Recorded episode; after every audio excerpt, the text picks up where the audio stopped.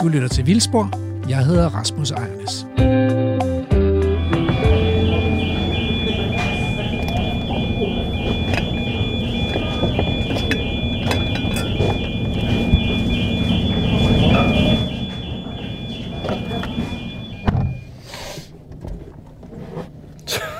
Se, infernalsk larm. Ja, jeg tror, der gik en bilalarm eller et eller andet. Der er gang i den her på færgen. Hvis du undrer dig, hvad det er, der øh, kører ud af din øh, højtaler lige nu, øh, efter du har hørt nyhederne, så er det Vildspor på Radio 4. Mit navn er Andrew, og øh, den velkendte stemme ved siden af mig er selvfølgelig... Rasmus Ejernes. Det var din rigtige radiostemme, det der. Var det det? Ja. Nå. Øh, vi sidder, vi er ved at komme i land her på Odden. Øh, og det er næste etape af vores sommertur. Vi er på vej til Sverige. Og jeg glæder mig. Endelig kan vi komme til Sverige. Vi har, det, har ikke været nogen, det skal ikke være nogen hemmelighed, at vi flere gange har prøvet at aftale øh, øh, ture til Sverige. Og første gang var lige da corona for alvor brød ud. Så der kom vi ikke sted. Og så derefter har det bare været uheldigheder efter uheldigheder. Men nu er det lykkes. Ja, det ved vi jo ikke endnu. Altså, det er lidt risikabelt. Ja. Men vi regner med, at det lykkes nu, fordi vi skal jo egentlig bare køre over broen, så er vi i Sverige. Og, Ja. og jeg har bare fået den ene, det ene, hvad kan man sige, digitale postkort fra, fra mine venner her igennem sommerferien. Fra Sverige, så har de været i sommerhus. Og så fortæller de om, hvordan der stadigvæk er blomster i Sverige, og der stadigvæk er sommerfugle. Også sommerfugle, der er uddøde i Danmark og sådan noget. Så, så det er sådan, det er sådan vokset til mytiske dimensioner, det her land, Sverige. Altså, det, forjættede land. Det er det, vi skal til. Så du har store forventninger. Ja, jeg er faktisk lidt bekymret for, om jeg har fået bygget forventningerne lidt for højt op. Ja. Men, men vi skal også møde nogle mennesker derovre, som, øh, som, øh, som ved noget om natur, og som har fingrene nede i suppedasen. Øh, så jeg regner også med, at der bliver nogle spændende menneskemøder ud af det. Vil du løfte sløret for, hvem vi skal møde i dag? Ja, det vil jeg gerne. Vi er på vej over til en gammel kending af programmet, nemlig Jens Ulrik Hø, som jo er jæger om en hals. Og, øhm, og han har et par gange sagt, jamen kom over til mig og se det. Øhm, og det skal vi så i dag. Han, han har købt en ejendom i Sverige. Og det må vi jo finde ud af, hvorfor han har gjort det. Han kunne også, øh, også købt en i Danmark. Ikke? Øhm, og så har han indrettet den med natur og jagt for øje. Så vi skal rundt og, rundt og se, hvad han har, og, og høre om, om det virkelig er muligt at kombinere natur og jagt. Det glæder jeg mig til. Der her og Jens Ulrik øh, har jo mødtes øh, et par gange i programmet. Øh, også i en længere øh, øh, lille følgetong, vi har en gang imellem, der hedder Dialogkaffe, fordi I ikke altid er helt enige. Måske er det meget sjældent, er enige. Hvad er det? Kan du sådan kort oprise, hvad er det, uenighederne går ud på? Ja, men det er nok, øh, det er nok den her klassiske uenighed om, hvorvidt der er behov for eller ikke behov for, at mennesket optræder som herrens hyrde. Altså som, som den instans, der skal kontrollere naturen og styre naturen. Og, og når, det, når, når, når konflikten er mellem jagt og biodiversitet, så er det jo i høj grad de store pattedyr. Som jægerne opfatter som deres opgave ligesom at forvalte de der store pattedyr og, og, og regulere bestandene med jagt og sådan noget. Og hvor vi biologer, i hvert fald nogle af os biologer, øh, mener, at, at det var egentlig bedre for den vilde natur, hvis man helt lød være med at skyde de der dyr og fodre de der dyr og lade dem være i fred. Øhm, og det er sådan nogle, nogle, der er nogle konflikter der, der er blusset op, ikke mindst nu, hvor, øh, hvor der er mange, der foreslår en vildere naturforvaltning med store, øh, store planteædere ude i økosystemerne, som ikke skal fodres og ikke skal skydes. Øhm, og det, det clasher jo lidt med, at vi har vendt os til at have et kulturlandskab, hvor ude i naturen, der er der noget hjortevildt, og dem tager jægerne sig af. Hmm. Vi er ved at, øh, at være i land snart, tror jeg, så vidt jeg kan se. Og øhm, vi starter jo tit programmet med øh, noget musik, eller jeg gør, det er jo mig, der sidder og klipper det. Og siden vi skal til Sverige, så kunne jeg godt tænke mig at vide, hvad er, eller hvad synes du er øh, Sveriges største øh, musikeksport? Her kommer Pippi Longstrøm, tjulle hop, tjulle hey, tjulle hop, så så. Her kommer Pippi. Det, det er jo Astrid Lindgrens land. Ja, præcis. Det er Astrid Lindgrens land. Og, og selvfølgelig, de har jo virkelig produceret nogle kæmpe store musiksucceser, ikke? Altså ABBA, bare for at nævne et. Yes. Ace of Base. Altså, der er virkelig nogle... Øh. All that she wants. Så, så, så du kommer ikke øh, du, du kommer ikke til at løbe tør for svenske hits. Og jeg havde tænkt, at hele den her øh, anden etape af sommerturen skal kun være med svensk musik. Det er en super god idé. Jeg er ja. sikker på, at du også kender et eller andet obskurt uh, hit med en svensk kort eller et eller andet. Jamen, der er også Roxette jo, ja. øh, og øh, så er der jo oppe, lidt længere oppe nordpå, er der en øh, by, der hedder Umeå, og Umeå har skabt nogle meget spændende bands af lidt hårdere karakter, så det er måske ikke noget, jeg bruger så meget. Så er der jo, øh, så er der jo et, et, et stykke musik, øh, eller en plade, som jeg holder meget af, som hedder øh, Jazz på svenska af Jan Johansson. Oh, den kom... Ah, men det er så godt. Ja. Det er så dejligt. Det har jeg hørt. Den kommer vi helt sikkert til at høre meget af i den her udsendelse. Men jeg vil gerne starte med et stykke musik, som jeg har hørt rigtig meget sammen med min etårige datter. Og det er, at jeg har fundet frem til temaet til Alfons Åberg, men med et lille twist, fordi det er nemlig rapperen Timbuktu, en svenske rapper, der har lavet det om, stadigvæk instrumentalt, men lavet det om til sådan lidt mere, lidt funkier version. Og temaet til Alfons Sober er altså virkelig et dejligt tema. Altså det er i forvejen ikke, det er jo ikke klichémusik, det er faktisk ret fedt. Ja, det er det, ja, ja, ja. ja. Så jeg synes, vi, vi åbner udsendelsen med det, og så tænker jeg, at næste gang vi tjekker ind, øh, så er vi i Sverige, medmindre vi finder et eller andet spændende undervejs. Det er ret fedt.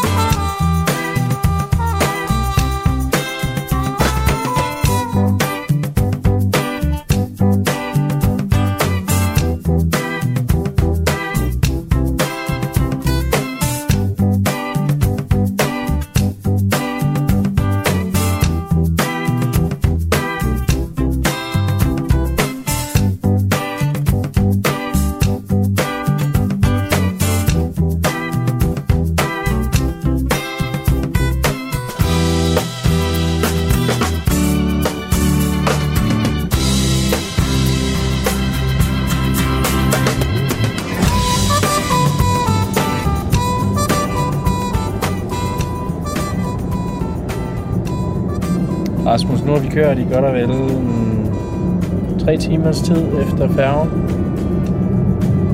Ja, nu gider vi ikke mere. Nej, vi skal ikke så meget mere. Vi skal ikke så meget længere, hedder det. Jeg har fået en sms fra Jens Ulrik, hvor der står, kør ind ved den hvide sti stille. Anden indkørsel. Vi ses. Kan du ikke lige beskrive øh, landskabet? Det er øh, Skåne, og øh, i hvert fald det sidste stykke tid, måske de sidste 20 minutter, har det egentlig været smukt. Altså, vi har kørt igennem et, øh, et ret skovrigt landskab. Og det er det også her. Øh, det er fortrinsvis løvskov, så for, er svenske sådan øh, forhold ret frodigt landskab. Så var der så lige nogen, der havde gravet nogle kampesten op af jorden derhen. til venstre. Så på den måde, så er der jo flere sten, end der er i det danske landskab. Øhm, nu kommer der nogle græsningsmarker med græsne, græsne dyr. Det virker nu mest som regulære græsmarker. Så, så er det sådan lidt overskyet, og små, det småregner lidt. Jeg synes, du har lovet masvær, Andrew. Masvær? Ja, det er sådan et øh, sådan godt vejr, ikke? Tørvejr det, det siger min øh, det siger telefonen også. meter, drej til højre. Så sagde du indkørsel nummer to. Ah, kør ind ved den hvide stol. Det var det, han mente. Hvide stol? Ja. Nå, men nu kommer vi ind i sådan en lille... ind ad sådan en lille grusvej, og der ligger sådan, noget, sådan nogle ødegårde, havde han sagt. Svenske træhuse, tror jeg, det er mere præcist, fordi jeg tror, det er helårsboliger. Så det er, jo, det er jo sådan noget her, som børnene i, i Bullerby godt kunne have løbet op og ned i den her grussti. Og Lige om lidt, så kommer Emil, eller hans far kommer løbende efter ham. Ja. Drej til højre. Ui. Ja. god med dig. efter, ja. Så vi kigge efter den hvide stol. Der er en hvid bænk. Det er nok ikke den. Vi drejer til højre her. Så han... sk- Ja. Han skrev anden indkørsel. Om 400 meter. Destinationen er til venstre. Jeg er slet ikke nu, Andrew. Nå, okay. Nej, det er De, rigtigt. de, de se. har sådan et begreb i Sverige, der hedder hakmarker. Ja, Ja, Det er sådan nogle øh, udmarker, der ligesom ikke rigtig kan dyrkes. Sådan nogle knolde, stenede knolde og sådan noget. Der kan man finde mange spændende planter, kan jeg huske fra, fra min botaniktid på, på studiet i København. Prøv lige at se at have sådan en have med kæmpe store sten, der bare ligger og flyder. Det ja det, må godt. du, det må du altså lige forklare mig, fordi jeg forstår ikke den der store fascination af de der sten der. Hvorfor er det så specielt? Det giver et særligt mikroklima, der kan gemme sig fire ben i dem, der kan vokse laver på dem, og, og, der er bare sådan noget mægtigt over de der store ting, sten, som man ikke kan løfte, ikke? Man føler sig lille. Altså har vi ikke nok sten i, i Danmark? Nej, det synes jeg ikke, vi har. Og de er blevet fjernet, mange af dem. Hvad tror du, vi skal, hvad tror du der skal ske her? Øh, ja, til højre vil jeg gætte på. Fordi det, ser Det er mest lige ud. Ja, det tror jeg. Badadam, dam, dam. Destinationen er til venstre. Godt med dig. Ja, Men så skal vi finde en anden indkørsel vi skal finde den hvide stol. med den hvide stol.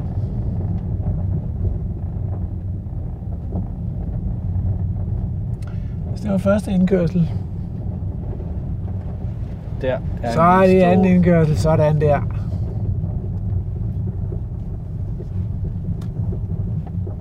Hold da op, mand. Nu er vi kommet på landet, hva'? Ja, det må man sige. Der er, der er meget plads. Altså, jeg er glad for, at det ikke er nat her, fordi det, det kunne være lidt uhyggeligt. Der er mange gamle bygninger, og det kunne være lidt svært at finde rundt. Kan du ikke lide gamle bygninger? Jo, det kan jeg godt. Og så er der en gammel, Ups, der var der svensk radio. en udendørs øh, hundegård, der er nok en jagthund, tror jeg. Mindst en, det har man, når man er jæger. Nå, Hej, skulle vi derind? Holder vi okay, eller?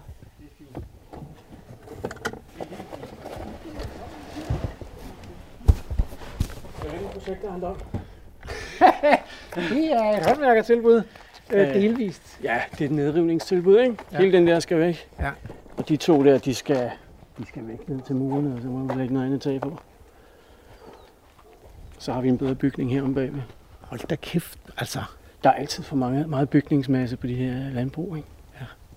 Så det, det er et nedlagt landbrug? Ja. Du har købt? Ja. Hvornår? 15 år siden. 16 år siden. Dengang det var billigt at købe ejendom i Sverige. Det er det ikke længere. Ikke lige så billigt i hvert fald. Vi glæder os til at se det. Det kan jeg godt forstå. Øh, skal vi tage noget med ind? Jeg selv? Ja, men så kommer vi. Så skifter vi fodtøj om lidt, Ja, ja. hvis vi skal gå Jeg har lige slukket for regnen, men det nåede jo nok at blive vådt. Ja. Så, øh, men, nej, altså det er, der lå en stor hal heroppe foran den anden hal. Kan vi se, den står ligesom sådan og gaber lidt. Skal jeg have lukket. Men den var så så god, at øh, jeg faktisk solgte den til en nabo, som skulle bruge den som kostal. Ah, Så det var den første, vi kom af med. Den der, den skal jo så bare rives ned. Ikke? Der har været svine, svinelandbrug her. okay. Og det er jo ikke, øh, altså, kort før vi overtog det, der havde han 30 hektar, tror jeg. Og så solgte han 7 fra. Så der er 23 tilbage her omkring Ja. Ejendommen. Og jeg har lavet mad. Det er fantastisk. Ja. Det er simpelthen fantastisk. Tak. Ej, altså. Vi har sådan et... Øh, hustruen, hun laver lidt hundeavl, så det er jo her, hun viser valpe fra, så vi måske får fremgår en lille smule. Men, men det er meget rart at have sådan et, et rum udenfor, så man slipper for at have gæster inde sammen med de otte hunde inde i huset.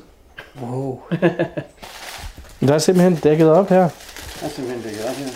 Ej, hvor dejligt. Jeg har skudt en buk. Jeg, altså, det ville jo være glad, hvis jeg sagde, at jeg havde skudt den, fordi I skulle komme, men den, den har altså været død lidt længere. Det er en råbuk fra ejendommen. Øh, det kunne det have været. Den her er så fra Halland. Ja. Så den har boet 300 km herfra, men må ikke. Men, men hvorfor, hvorfor har du så skudt den der? Jeg har jagtet op. Ja. Jeg har, jeg har jagtet op sammen med, øh, med øh, fire danskere, Ja. som er meget glade for, at jeg jo bor i Sverige, fordi så kan jeg ligesom passe det lidt. Altså, så, så når du siger har jagt, hvad vil det så sige? Det, vil- det vil så sige, at vi har lejet 400 hektar deroppe af en mand, der har en, en skov, ikke? Ja. og som ikke går på jagt selv. Ja. Og så har han jo det som, som øh, ekstra indtægt på ejendommen. Oh, det ser godt nok lækkert ud, det der. Det tror jeg faktisk øh, godt, jeg vil. Det er... Ja. Min og skærer kødet ud, og mine tænder begynder faktisk... Min mund begynder at løbe i vand. det er rådyrkød. Jeg tænker lige, at jeg slukker båndet, fordi sådan en savlende mund er ikke så, det er ikke så god radio. Men Hvad med din? Er din bedre måske? Du kan ikke, Overhovedet du kan ikke blive ind, du ikke også er sulten. Det var sådan en, øh, det var sådan en skravlet ung råbuk, der blev skudt her i maj.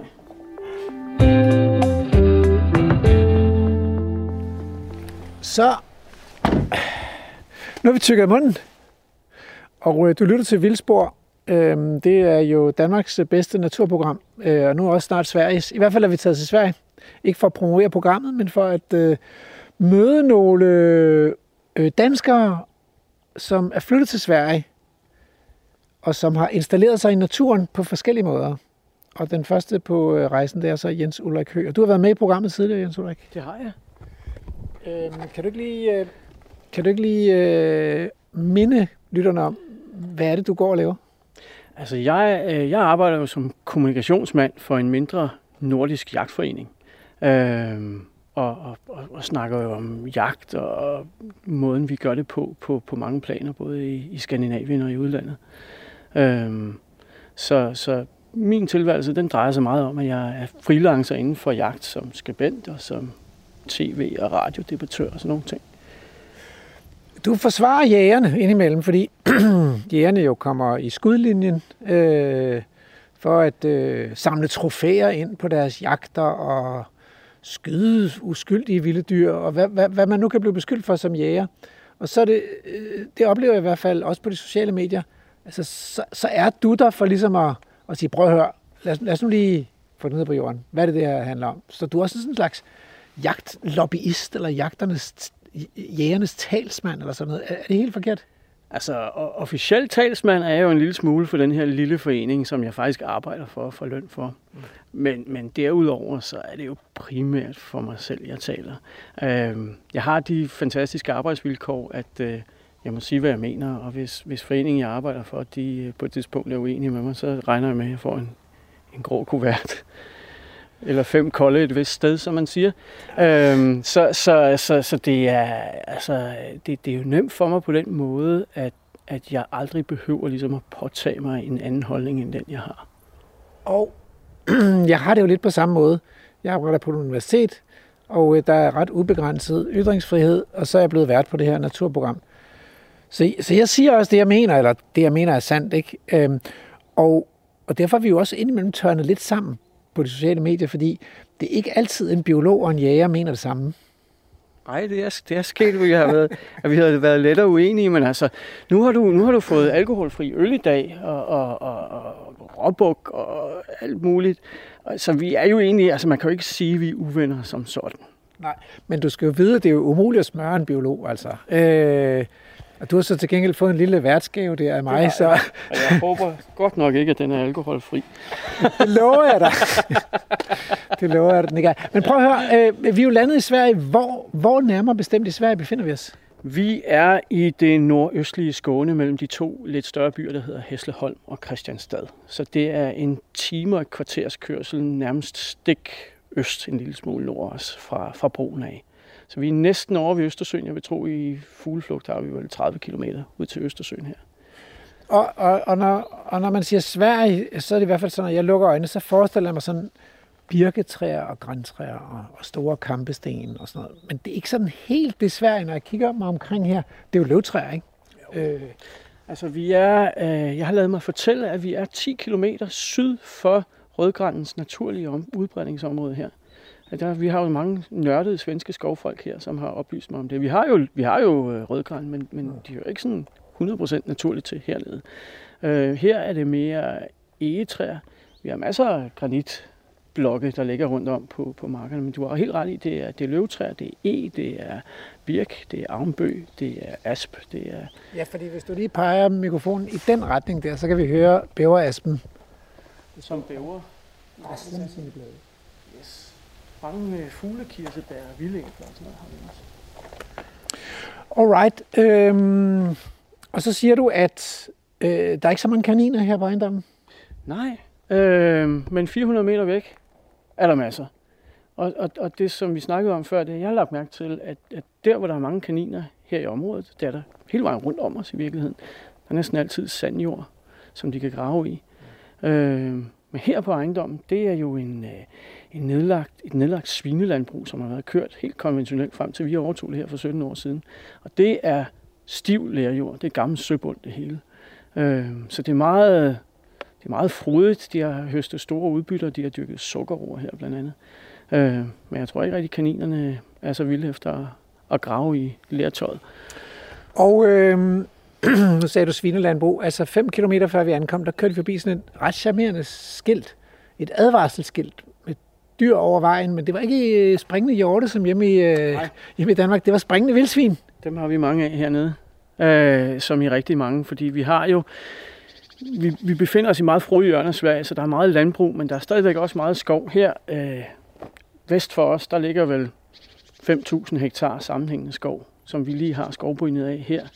Øhm, og til den anden side øst for os, der ligger sådan en stor åben slette, som hedder Christianstadsletten, øhm, som er meget frodigt, og hvor der bliver dyrket rigtig meget majs og kartofler og andet, som vildsvin godt kan lide. Så de har dækningen i skovene her rundt omkring, og så har de øh, afgrøderne stort set året rundt. Så vi har ekstremt mange vildsvin her. Det går lidt tilbage de seneste to år, fordi Sverige har liberaliseret øh, de regler omkring jagtudstyr, som vi må bruge, så det er blevet meget nemmere for bønderne at jage dem med natsigter og sådan nogle ting, ligesom vi jager morgen i, i Danmark, ikke? Eller regulere, som det hedder. Øhm, Så den officielle holdning til vildsvinene er, at det er skadedyr? Ja. Ikke, det er jo ikke jægernes holdning. Vi kan godt lide dem, øh, både i skoven og i fryseren, men, men øh, landbruget hader dem og, og landbrugsorganisationerne hader dem, og det er ligesom dem, der har fået presset på for at liberalisere de her regler om, om det her effektive elektroniske jagtudstyr, som Gud og hver mand nu har været ude og, og anskaffe sig simpelthen for at bringe antallet af vildsvin ned, hvor vi andre jo jager dem for at fylde dem i fryseren og passer på ikke at skyde den gamle so og sådan noget, fordi vi også gerne vil fylde nogen i fryseren til næste år. Ikke? Men, men fylder jægerne dem ikke i fryseren? Jo, vi fylder... Men nej, fylder landmændene derude og regulerer dem? Nej, det gør de ikke altid. Nej, okay. Nej, desværre. De vil, men de vil bringe antallet ned. Ja. Sådan er det. Det er deres perspektiv. Ja. Hvad, tænker, hvad tænker befolkningen? Befolkningen øh, kan ikke lide vildsvin. Okay. Så det, det er ikke et populært dyr øh, i Sverige? Nej, men det tror jeg faktisk ikke, det er nogen steder. Det har jeg tilsvarende oplevet i Tyskland. Jeg har faktisk også oplevet det i, i, i Danmark med vores familie og sådan noget. At folk har, har jo det her sådan meget simple forhold til vildsvin. Der var en grønspæt. Der var en grønspæt, ja. Det er øh, vi har et helt kul på fire grønspætter, som jeg har overrasket på en kolort hernede bagved en 3-4 gange i træk. Og det er næsten hvert år, vi har et kul grønspætter her. Øh, nej, øh, vildsvin er grimme dyr, og folk kan ikke lide dem. De kommer ind i deres haver, og de ruder plænerne op. Ah, det er det der. Ja. Det er det der. Fordi det er jo ikke, altså, at se sådan en flok, en, et kul vildsvineunger der, der kommer oh, tritende, det er så fint. Jeg altså. elsker vildsvin. Og her, øh, der er sådan lidt øh, sniksnak frem og tilbage. De svenske vildsvin er lidt anderledes end dem nede på kontinentet. De stammer jo alle sammen fra vildsvin, som er sluppet ud af et hegn op i Stockholm i slut 80'erne. Okay. Øhm, og der er lidt snak om, er der, er der blandet lidt tamsvin ind i den, eller, eller hvad? Fordi dels så bliver de større, end de gør i Tyskland, Polen, Ungarn, dernede af i Frankrig.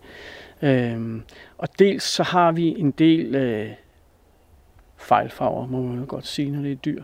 Altså vi, øh, vi har en del, som kommer ud som hvide med sorte polkaprikker på, øh, og ligner lidt den primitive tamsvinerace, der hedder linderød gris. Det er ikke bare Tjernobyl-effekten, altså? Nej, jeg tror ikke det. Ah, okay. Jeg ved ikke. De smager, de smager fuldstændig lige sådan, altså. vi, vi har jo i mange år prøvet sådan i en naiv tiltro til, at vi kunne gøre en forskel. Så ah, vi skyder de der polkaprikkede først. Så kan vi ligesom skyde det ud af bestanden. Det kan vi godt glemme. Altså her er 30 procent af dem, de er, de er polkaprikket. De ser underlige ud. Og det er de samme kul. Altså. Så der kommer normalfarvet, og så kommer der lige nogle hvide med sort prikker på. Prøv at høre, øh, en af grunden til, at vi skal besøge dig, det er jo også fordi, vi har haft dig med i programmet tidligere. Øh, blandt andet havde vi en dialogkaffe mellem jægeren og biologen. Og, og når vi har talt sammen, så har du sagt, kom over og besøg mig. Det mm. tror jeg næsten hver gang. Og tænkte, nu, nu kommer vi simpelthen, fordi vi vil se, hvad gør en jæger, når han får noget jord op under neglene. Og det er jo det, du har fået her. Hvor mange, hvor mange hektar er det, du har fået op under neglene? Altså, vi har 23 hektar her. Ja. Øhm, så, så i landbrugsmæssig forstand er det jo småt. Altså, det, det, er ikke, det er ikke noget, man vil kunne leve af i dag, medmindre man laver et gardneri eller hønseri eller noget andet, sådan meget specialiseret. Øhm, landmanden, der havde det før os, han havde det jo fra starten af 60'erne. Og han, han, øh, han øh, sendte jo nogle hundrede grise til slagteriet om året, og kørte alle markerne med konventionelt landbrug, hvor han aflede foder til de her grisbasser. Ikke? Øhm, han havde så lidt mere, han havde 30 hektar. Der var noget jord, som ikke hænger sammen med det her, som han solgte fra, inden han solgte det til os. Men på daværende tidspunkt, da vi købte lige i starten af, af 2000-tallet her, øh, der kostede det her landbrug med 23 hektar. Og et ret primitivt hus, som er dog er sundt og brugbart, og så nogle, nogle landbrugsbygninger, som på godt dansk er lige til at lukke op og skide i, og som vi er gået i gang med at rive ned fra en ende af. Øhm, men dog 23 hektar god jord. Det kostede faktisk det samme som et parcelhus på Sjælland. Øhm, og det var derfor, vi købte det, fordi øh, det, var, det, var jo, det var jo sjovere at have, hvad skal man sige, at, at kunne starte en proces med at, at, at forvandle et relativt intensivt drevet landbrug til noget, som havde lidt mere naturindhold. Øhm, både for mig som jæger og for min kone, som på daværende tidspunkt gik højt op i heste. Ikke? Og øh, det har I så haft knap 20 år til, men, men der er bare nogle ting, der... Fordi du driver ikke selv landbrug, så er der ikke, er der ikke udgifter, øh, jordskatter og sådan noget, som kræver, at man har en indtægt for, for at det kan løbe rundt? Eller hvordan fungerer sådan noget i Sverige? Det er der faktisk ikke i Sverige. Øh, der er nul jordskat. Mm. Øh, ejendomsskatterne i Sverige er betydeligt lavere, end de er i Danmark. Mm. Vi har i øjeblikket en, en øh, fast ejendomsskat på alle boliger. Det er kun boligen, du betaler ejendomsskat på. Øhm, ligesom øh, i alle andre EU-lande, så får man jo EU-bidrag. Også for ikke at dyrke det. Så, så i virkeligheden, så betaler sådan en ejendom her, den betaler jo en del, den betaler ikke sig selv, men den betaler en del af sin egen husleje alene i, i det, der triller ind fra, fra EU hvert år. Øhm, vi har så lavet nogle forskellige tiltag her rundt omkring, som så også giver nogle, nogle bidrag. Vi har blandt andet etableret en stor vådmark, mm. eller en vådområde, som det hedder på dansk. Jeg er begyndt at tale lidt svensk, kan du høre. Jamen, vi skal, øh, vi, skal op, vi skal op i omdrejninger, fordi ja. der kommer altså et, program i den her sommer, et par programmer i den her sommertur, hvor vi skal have nogle sådan rigtig svensker med. Mm. Så vi, det er godt lige at varme lidt op, så du må godt fyre sådan en lille A, en A en, en, i, i, i, i minuttet måske, bare sådan en lille en. Sådan en lille, en lille talefejl ja. svensk retning. Men vil du godt vise os, hvad der er sket på de der små 20 år, øh, det kan du, tro. du har haft stedet her? Selvfølgelig. Du lytter til Radio 4. Altså, vi kørte ind her på gårdspladsen, og så sagde jeg til Andrew, kom jeg, jeg sagde ikke gammelt lort, men jeg sagde, det var jo nogle lidt gamle bygninger. Ja. Det tror jeg, jeg sagde, jeg tænkte, jeg skal have mig heller ikke passe på med, hvad jeg siger. Men øh, det bekræftede du straks, jeg var trådt ud, at, at der var nogle af dem, Den der var nedrivningsklar. Lige nøjagtigt. Ja. Og det er jo, det er jo udfordringen ved at købe et landbrug. Det tror jeg faktisk også gælder i, i Danmark. Det er jo, hvis ikke man vil have 400 gris, ja. så er den bygning jo bare for meget. Ja. Øh, nu er vi heldige her, at øh, det her det er det er cementtegl og træ. Så det, det må vi faktisk grave et hul i jorden, og så vælte det ned i, og så er der ikke sket noget ved det. Ja. Øh, det havde været meget værre, hvis vi havde haft eternit og asbest og ja, ja. altså, bly og lort. Øhm. Men altså, det der, det ligner jo øh, ensilageballer, baller, traktoræg, som der er nogen, der kalder dem. Det er det også. Øh, men hvis du ikke selv har nogle dyr, du skal fodre på, så det har, vi, øh, det har vi gjort her de sidste 10 år på 7 hektar, tror jeg, der er det hele. Hvor øh, vi simpelthen får en bonde til at komme og slå den gang om året. Øh, Og det har først og fremmest været, fordi det, det er den del af ejendommen, som vi ikke er nået til endnu. Ja. Øhm, så for det ikke bare skal springe fuldstændig ukontrolleret skov, som du kan se, det gør her, inde til højre. Det er jo alt sammen kommet, mens vi har været. Så hvis jeg lige skal prøve at beskrive, hvad der, hvad der sker her, ikke? så vi står ude på det, man vil, som biolog vil kalde en græsmark. Det er det. Altså det er en ud, udsået med kulturgræs, og så er det så slået, og- ensilagebatteren ligger hen for enden. Og nogle, i nogle partier er der mere kløver i det, og andre er der mere græs. Ja. Men så, som, som Jens Ulrik siger, ind til højre, der er det sprunget i skov, og det, der er sket, det er, at der har stået en stor bæverasp inde i hegnet der, og så har den sat sin udløber ud. Øh, og så blander der sig et, en pil og en birk, men ellers er der rigtig mange bæverasp, der er skudt op her. Og de er jo blevet nu en 4-5 meter høje, ikke? Og Jo, jo. Og de, det går hurtigt. Det er fem år. Ja. Ja. Fem år siden, jeg har, har slået det. Jeg, jeg, jeg satte simpelthen nogle pæle i, fordi jeg gerne ville have lidt mere kraftværk her. Ja. Så begyndte han at slå udenom her. Og på fem år, så ser det sådan ud. Min nabo har faktisk øh, købt sådan to pyramidepobler, og det er jo utrolig hyggeligt med den der raslen, men de sætter lige så mange, lige så mange rådskud, og Ja. det er, man kan godt få den der fornemmelse af, at der skal, man skal bare lige vende ryggen til et øjeblik. Vum! Det går stærkt, stærkt, stærkt. Okay, så du vil gerne holde noget af det åbent, indtil du har fundet ud af, hvad du vil, men prøv at høre, det er jo ved at være, altså du er jo, vi er jo, vi er jo gamle mænd, øh, ja, Jens Ulrik. ja, Så, nu, så, så det kan du ikke, øh, nu skal du snart finde ud af, hvad du vil her på den mark her. Altså, jeg tror, at det næste øh, projekt på den her græsmark, som du jo rigtig nok kalder det, fordi det er det jo. Det her, det her græs, det blev sået i for 10-11 år siden, eller sådan noget lignende. Ja. Og de, de er sure over, at, øh, at de ikke får lov til bare at pløje det op og, og så det i hver tredje år. Men det, det gider jeg ikke, fordi der kommer jo mere og mere sjov ind. Jeg, jeg vil gerne have, at der kommer noget kløver ind, fordi ja. Vi er meget hjortevildt her. Ja. Og det er de rigtig glade for. Du kan også se derovre, at der ligesom er en, en grænse, hvor der pludselig er rigtig meget kløver. Ja. Og det er fordi, at på vestsiden af den grænse, så er det faktisk en del af det vådmarksområde, som vi har lavet sammen med Lænsstyrelsen. Og der bliver slet ikke kunstgødet. Det skal vi også overse. Ja, det skal vi absolut overse. Øhm, det, det kan man bare se forskellen.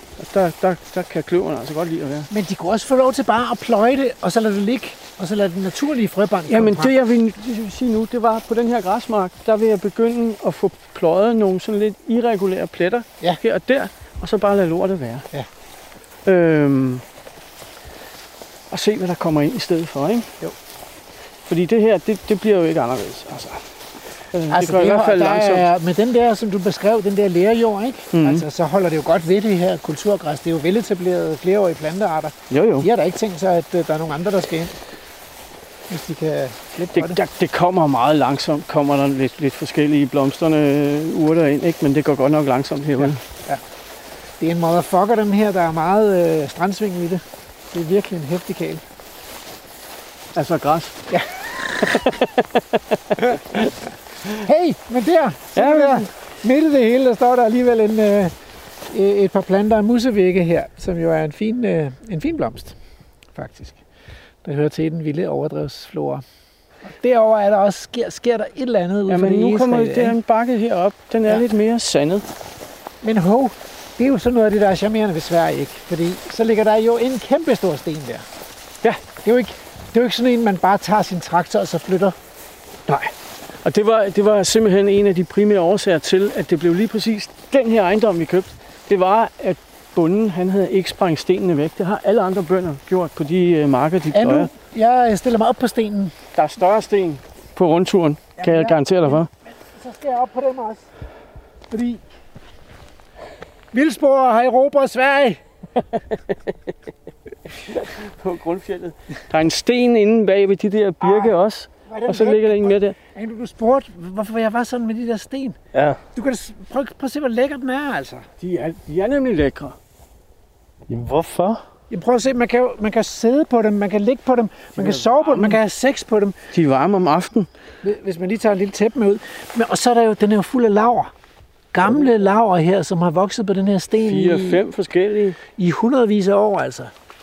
Og som, og som, som, ja, som elsker det her lyse. Og resterne af en kirsebærspisende rev. Er det fra en rev? Det er revlort, der kun er kirsebærstenene tilbage. Revne, de har det ligesom øh, Vildsborgs øh, øh, vært. De kan godt lide at stille sig op. Altså op, gå op på noget ja, højt, og så markere. Ja, jeg skider ikke, det lover jeg. Ikke nu. Altså, øh, jeg har jo sagt, at vi har problemer med en afløb, så, så vi, Hvis det skal være, så må det godt være det her. Det er en øh, prikbladet perikon, eller kantet perikon, nu, nu på den der stil. Kan jeg lave snaps af den? Ja, det kan du meget fint. Nå, Og, og du kan, hvis du lige knuser de her, Ja. så kan du se, hvilken farve snapsen får. okay. Det bliver jo helt, øh, det bliver jo helt øh, mørkerødt, Ja. ja. Lillet-agtigt. smuk rød snaps, man får ud af det. Så det er faktisk blomsterknopperne, man bruger til snaps. Okay, Og så, man kan også lave te af den, og det siges at være godt mod øh, depression, øh, hvis man tager den om vinteren. det finder jeg aldrig ud af. Men det der snaps, det var... Det er simpelthen fordi alkoholen er så dyr herovre. Ja, den køber vi i Danmark. Så urtete, men øh, snaps er også godt. Den, det, den smager godt, snaps. Se, nu, øh, nu kunne det, allerede nu har det kunne betale sig for mig at få gæst af en biolog. Det, det, det kendte jeg jo igen. Jeg kendte ikke blomsten, men jeg kendte jo navnet. Og der står mere perikon derovre, så du går ikke ned på det, tror jeg. Og der. Jamen, den der har vi masser af.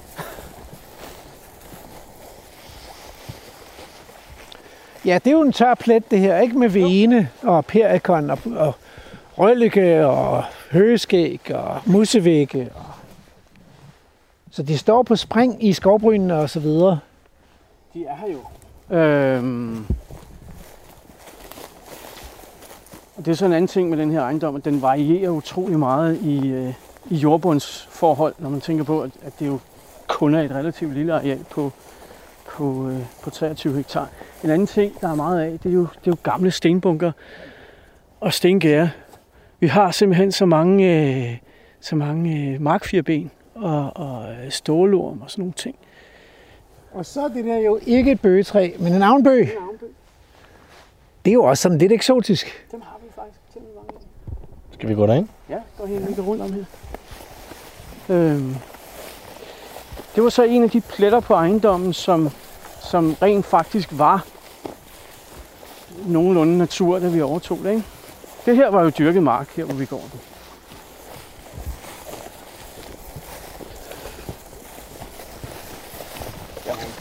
Der er jo masser af prikbladet perikon.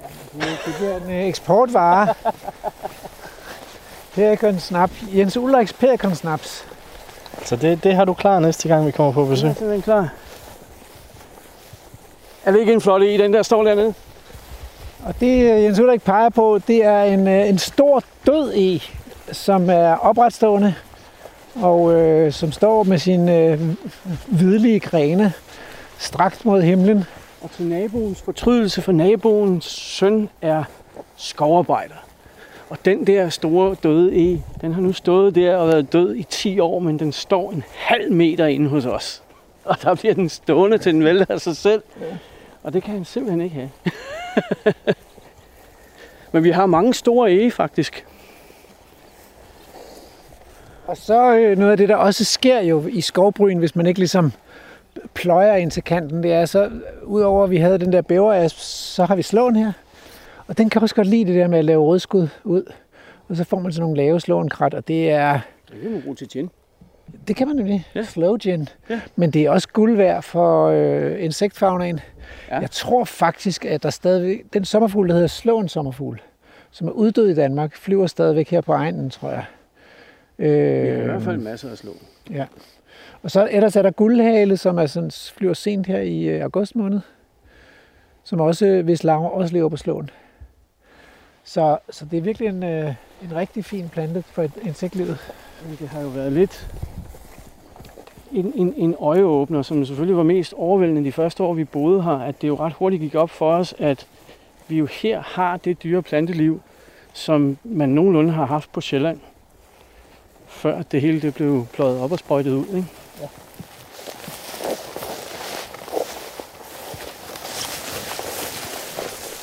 Mens øh, Jens Ulrik Høgh finder den rette vej ind, Rasmus, så kan du måske minde øh, nytil, eller fortælle nytilkommere om, hvad det er, de lytter til. Det kan jeg. Øh, I lytter til Vildspor, og vi er taget på Sverige på vores sommertur. Og første stop her i Sverige, det er øh, et besøg hos Jens Ulrik Høgh, som er skribent og tale talsperson hedder det på korrekt dansk øh, nu om dagen for øh, Nordisk Safari Club. Og, som har, og han har købt en øh, ejendom i Sverige, fordi at øh, at dengang for 20 år siden, kunne man i hvert fald få meget mere for pengene, end man kan i Danmark. Øh, små 20 hektar. Øh, I det frodige Sverige, kan jeg roligt sige, øh, på frodige øh, lærjord, og vi, vi har nu bevæget os ind fra de tidligere dyrkede marker, der nu ligger i græs, ind i noget skov, som jeg tror, jeg godt tør beskrive som naturskov, men også en, et gammelt græsningslandskab, fordi Det er, det er præget af egetræer og hasselbuske. og længere op på bakken, øh, Ingebær. Så typisk, øh, typisk græsningslandskab, som er sprunget i skov efter ophørt græsning. Der står en, jeg, jeg står og, og klør mig op af en hvidtjørn, og i brynet her, der var der slåen, og, og, og vi står op af et kæmpestort gammelt egetræ. Og det er jo alt sammen træer og buske, som er vokset op i lys. Det kan de godt lide. Øh, jeg skulle lige være så det der det er en hæg. Almindelig hæg. Som er blevet et, et halvstort, eller et lille træ er det selvfølgelig ikke, men altså er en hæ at være, strækker den sig temmelig langt op i himlen. På grund af skygge. Ja. Ja. Og så har vi alle de her store sten. Vi har, øh, vi har egehjort her. Nej, det er ikke, fa- det er ikke okay. Man kan ikke bare have egehjort. Det har vi. Det er, ikke- jeg vil så sige, at vi har ikke mange af dem. Det er ikke hvert år, vi ser dem. Jeg har ikke set en i år, men jeg så en sidste år. To, tre stykker sidste år. Men øh, Ved du godt, hvad det er, Det har jeg øh, også, Andrew? Egehjort. Altså, det er ikke en hjort. Det er ikke en hjort, nej. Det er en kæmpe stor bille, en stor bil. hvor han har sådan nogle enorme øh, kæber. Altså, den der, det, det er virkelig et, et dyr. Som ligner lidt et gevir, og det Ja. er i navnet hjort, ikke? Ja. Og de slås også med dem, hannerne. De står og brydes med de der kæber, som hjorten er inde i. Stor, flot, sort, sort bille. Og den er uddød i Danmark, og så nu er den forsøgt genindført. Øh, og den, den er som navnet antyder knyttet til, til det her, de her gamle egetræer, egetræs egetræslandskabet, og lever i sådan noget, af sådan noget gammelt træsmuld, ikke, som larve i mange år før det, den voksne bille kommer frem. Der skal være lidt dødt. Så der skal jo noget, noget dødt ved. Og det vil jeg så sige, at der har givetvis været mange flere, end der er nu. Altså det er jo ikke væk, men, men der har med garanti været flere. Og det er jo fordi, man her, ligesom i Danmark, har haft travlt med at rydde op, rydde op, rydde op, rydde op hele tiden. Jeg har faktisk tænkt på øh, at få kørt nogle, øh, nogle egestød ind, altså nogle rødder, når de rydder rundt omkring, særligt til byggegrunden. Der står nogle store gamle egetræer, der graver de jo stødene op, simpelthen få kørt et læs ud, og så få det halvt gravet ned på en sydvendsgrunding et eller andet sted. Som et rent eksperiment for at se, om, om vi kan hjælpe dem lidt på travlen. Ikke? At der er jo nogen, der ved det i hvert fald, så du, du, der, der findes jo øh, folk både i Danmark og i Sverige, der har forstand på, hvad der skal til. Og jeg tror, det er rigtigt nok, at det, det er sådan noget halvt nedgravet Ja. øh, ved. Og det er også rigtigt, at øh, de er jo varmeelskende. Så, så det der med den sydvendte skråning er jo rigtigt. Og her er noget af varmen med at gået efter tilgroning. Ikke? Altså, så der, har været, der er jo varmere i sådan et græsningslandskab, end der er her nu. Ja, det er der ingen tvivl om. Altså, den her, det er jo nordsiden af den her bakke, Ja. som vi sjovt nok kalder Egebakken. Øhm, den er jo så præget af hasselbuske, øhm, som har stået her i mange, mange år. De er jo sådan ret øh, kendetegnende for området, fordi det her det er Hesleholm Kommune, og Hesleholm, det betyder Hasselholm. Øhm, men det der var, jeg havde en, en biolog ude fra den lokale elevstyrelse, og hun var helt forelsket i de her gamle hasler, fordi nogle af dem, kan se den der, der er ved at falde fra hinanden derovre, øh, er formentlig flere hundrede år gamle. Så hun fandt jo sjove svampe, som mere eller mindre kun lever på hasler. Så det må du ikke røre, Jens. Så, nej, det, det gør jeg heller ikke. jeg synes heller ikke, de så vanvittigt spiselige ud, de der svampe. Men, men vi lader jo, altså, det er jo i de 15-17 år, vi har haft det, der har vi jo sådan set bare lavet ligge, hvad der er faldet. Øhm, fordi jeg synes jo, det er betydeligt mere inspirerende med sådan et landskab her, end, end, end med det, der hele tiden bliver ryddet op og klippet. Og, øh, Og det giver jo helt af sig selv en hel del dødt ved. ja, præcis. Og hvis man kan høre, at det kni- knirker og knaser lidt i skovbunden, så er det fordi, at der ligger gamle døde øh, grene her, som vi, som vi går henover. Det var nogle af de der, Ja, ja. som øh, Michael Filtenborg, vi synes var fantastiske. Jamen, det er det. Ja. Det er det. Og hvad er det der? Jamen, det er jo poresvampe af forskellige art, og øh, d- denne her er ikke super sjælden, men hasselporesvamp for eksempel er en sjælden poresvamp, der er knyttet til sådan nogle gamle hasler, og det, det var jo en art, der godt kunne have været her. Jeg vil tro, det er sådan nogle, hun har fundet. Ja. Øh, Men Jens Ulrik, er det her fedt at have som jæger?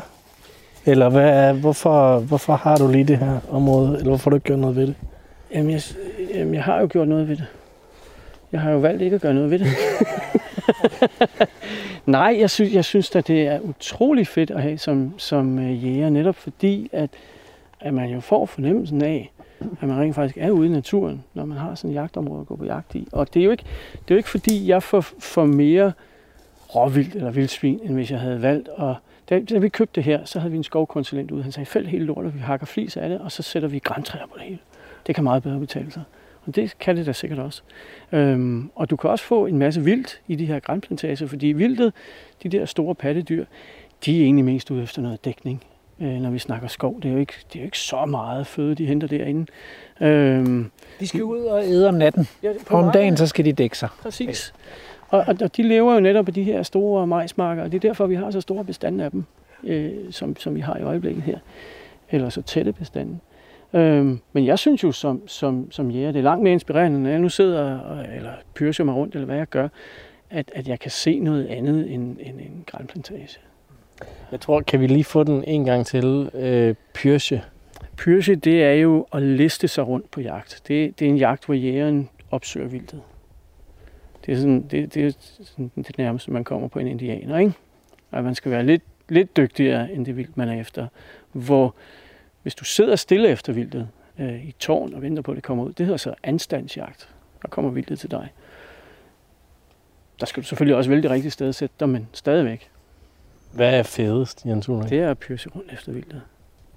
Altså, vi går på jagt, fordi vi kan lide at gå på jagt, jo. Og der, der er langt mest jagt i det her med, at, at, øh, og, og forsøge, om man kan, kan overliste. Du, du skal trods alt kende noget om vildtets øh, reaktionsmønster. Altså, hvor er vinden hen i dag? Hvad tid er det på året? Øh, hvordan opfører de sig?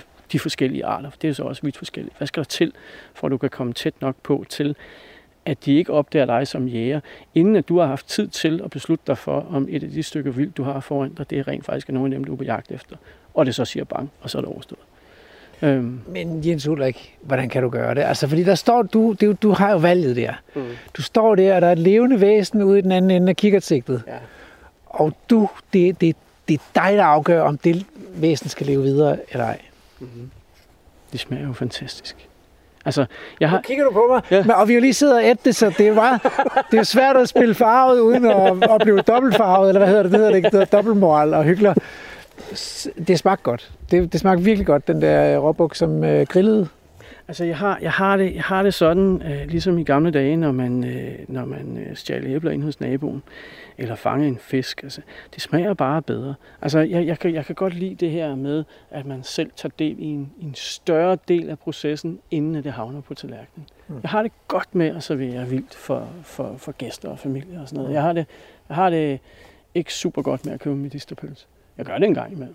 Men, men øh, jeg, jeg, har- det, jeg, jeg, synes, jeg synes, det er en fed total oplevelse. Og jeg synes egentlig også, at det er, at det er rart, at man... Nu ved jeg godt, at man skal ikke nødvendigvis altid have noget ud af det, og det skal man så alligevel på et eller andet plan. Og noget af det, som jæger så også får ud af det, ud over oplevelserne, det er jo, det er jo så også kødet og den oplevelse, det er at få, få det med hjem. Så det er, ikke, det er ikke den samme oplevelse, bare at gå og kigge på det, og så lade naboen skyde det. Øhm, men, men veganere, der kan jo være enkelte af, af vildsporslyttere her, der er veganere, og der må man sige, de har jo så truffet et valg om, at de ikke vil skyde og spise dyr eller noget fra dyr. Og det er jo et fint valg også at træffe som menneske, hvis, hvis man gerne vil det. Altså, absolut. det, det, sparer noget, det sparer noget plads sammenlignet med os, der køber mejeriprodukter og, og dyr, der er opfodret med, med plantefødevarer og sådan noget. Ikke? Men kunne man ikke godt sige til dem, veganerne, at, at jægeren er jo alligevel den, der er tættest på økosystemet, og som måske bruger mindst plads, eller tager mindst plads for andre, fordi, fordi du, du tager jo en vild bestand. Jeg tager et overskud af en vild bestand. Ja. Altså, jeg, jeg, jeg er jo rovdyr, jeg jeg er jo lidt en, et, et surrogat for de rovdyr, som, som fortidens jæger skød for 200 år siden, kan man sige. Så jeg, jeg, går, jeg går ind og, og høster noget af det overskud, og er jo et eller andet sted påpasselig af, af helt egoistiske årsager med ikke at tage for meget, fordi jeg også gerne skyde noget næste år og næste år igen. Så, så, så det er jo en del af det her øh, forvaltning af, af, af jagt, det er jo at være så bevidst om, hvad det er, man har, at man ikke overhøster af det. Og nu ved jeg godt, der er mange stejler, når man siger høster, og det er dyr og sådan noget, men, men det er jo det, man gør. Mm. Altså, øhm, så det er, jo, det er jo katastrofe for mig som jæger, hvis, hvis jeg skyder for meget. Fordi så, så, så er jeg nødt til at holde helt op med at gå på jagt næste år, eller noget andet forfærdeligt. Øhm, Men, men, øh, men det er jo her, og det er jo, har jo ikke været for at lokke dig en fælde det her, sådan er jeg ikke. Men hvad hedder det, øh, det er jo her, vi biologer tænker, men altså for fanden, I høster jo, eller har høstet jer i jæger, kan man, ja, man kan sikkert ikke skære over en kamp, men I har jo høstet for mange dyr. Fordi hvis nu man lader være med at jage i 10 år, så vil der blive mange, mange, mange flere dyr. De fleste bestande i Danmark, og jeg gætter på det samme i Sverige, er jo langt under bærekapaciteten. Jo, men det, det, det kan vi egentlig godt blive enige i, men, men, men, men så løber vi jo ind i det problem, som vi snakkede om lidt tidligere, hvor vi for eksempel med vildsvin har her i Sverige, at så, så går de her vildsvin hen og bliver et problem for nogle andre end jægerne. Mine naboer her rundt omkring, de landmænd, de har alle sammen taget jagttegn, de har alle sammen skaffet sig det nyeste elektroniske udstyr, der gør det nemmest for dem at skyde så mange vildsvin som muligt, udelukkende med henblik på at bringe bestanden ned. Så det er jo hele tiden sådan et styrkeforhold, hvor skyder jægerne nok til at forhindre de andre interessenter, der er trætte af de vilde dyr, for det er jægerne jo ikke. Men skyder vi nok vilde dyr til ligesom at holde dem fra at tage sagen i egne hænder, eller tager de sagen i egen hænder. Mm. Og, og det er jo så der, det, der sker, og det ser man jo også i debatten i Danmark, for eksempel i forhold til kronvildet, at, at der er landmænd, der siger, nu kan der kraft være nok, øh, nu hegner vi øh, enten øh, naturen ude, eller også så vil vi have lov til at skyde dem øh, om natten, og jeg ved ikke hvad, udelukkende med henblik på at bringe bestanden ned. Så der er jo hele tiden en masse kræfter, der trækker i forskellige retninger. I øjeblikket snakker vi om elge i Sverige, fordi tilbage i 80'erne, der skød vi her i Sverige 130.000 elge om året. Og det var jo bare en fest at være, være jæger dengang. Øhm, men så er skovselskaberne, de er så trætte af elgene, fordi de går jo og knæver i deres fyretræ. Øhm, så de har, de har langsomt, men sikkert fået lagt et stort politisk pres for at få øget de her kvoter, der er for afskydning. Øhm, og så lægger de pres på, øh, på dem, der, der leger jagten på deres område og siger, at hvis ikke I skyder de her 42 elge, der er på licensen for området, så sender vi nogle folk ind og gør det for jeres regning. Det skriver vi ind i jeres jagtkontrakt, og hvis I stadigvæk ikke kan finde ud af at gøre det, så finder vi nogle andre, der kan. Øhm, og det betyder jo, at, at der reelt bliver skudt mere, end bestanden kan bære, fordi at der er nogle interesser, der vil have bestanden ned, ned, ned. Vi vil jo gerne have tre gange så mange elge, og tre gange så mange vildsvin. Og, øhm, altså som sagt, her går vi på, på, på vores beskedende 23 hektar. Jeg vil da gerne have så tæt en, en vildbestand som overhovedet muligt. Men Jens Ulrik, så kunne du jo hegne din, øh, din ejendom. Fordi så bestemmer du selv, hvor mange dyr, der skal være inden for hegnet. Det kan jeg. Altså, jeg kunne, jeg kunne i princippet hegne det, og så kunne jeg sådan vælge at hvis jeg skulle gøre det rigtig effektivt, så kunne jeg sætte noget dobbelt ud, så kunne jeg jo have en 7-8 stykker per hektar eller noget af den stil. Øhm, men dels så bryder jeg mig ikke så meget om tanken om at bo i et hegn. Det tager lidt af, af vildskaben fra mig. Øhm, og dels så koster det altså 300.000 at lave sådan en hegn rundt om ejendommen. Ja. Nå, men så kunne du jo øh, så kunne du lave et, et, et billigt hegn med en enkelt tråd, mm. som kunne holde nogle vildheste eller primitive kvæg ind, og så kunne jordene få lov til at hoppe ind og ud. Så kunne det økosystemet i det mindste få et naturligt græsningstryk. Og det arbejder vi på. Det skal jeg vise dig lige om lidt, når vi kommer lidt længere frem. Nej, nej, nej. Ja. Ej, det, er alligevel, det, det var min trumf. Og så siger han, at ej. Øv, øv. Der er jo også violer herinde, kunne jeg se. Og, øh, ja, og violer er meget skægt, fordi jeg talte med øh, Emil Bjerregaard. Ham har vi brugt nogle gange også i Vildspor, og, og han ved bare alt om sommerfugle, og, og har fulgt med i den der sommerfugle tilbagegang på Sjælland blandt andet, og i det meste af Danmark. Og så har han været i Sverige. Vi er jo lige ved at miste den sommerfugl i Danmark, der hedder rødlig perlemors sommerfugl. Jeg tror, den har to bestande tilbage. Men, siger Emil, det er bare en almindelig sommerfugl i Sverige. Og han har gået i øh, sporene for de der vildsvin, og han kan se, at den følger simpelthen i sporene, fordi vildsvinene rydder op i skoven, så kommer der violer ind i deres oprydningsområde, og så kommer der perlemos sommerfugle bagefter. Mm. Tingene hænger simpelthen sammen. Jamen altså, de vildsvin, de er ekstremt effektive. Jeg ved ikke, om I lader mærke til det. Det er sådan lidt ujævnt her, hvor vi går rundt omkring. Det er jo også vildsvinene, der har været inde og rode. Været inde og rode. Ja. Men apropos, at øh, tingene hænger sammen, så øh, bliver vildspor faktisk adskilt af noget, der kommer nu. Ja, og det er regnvejret, der er kommet ind over os, og det er også nyhederne.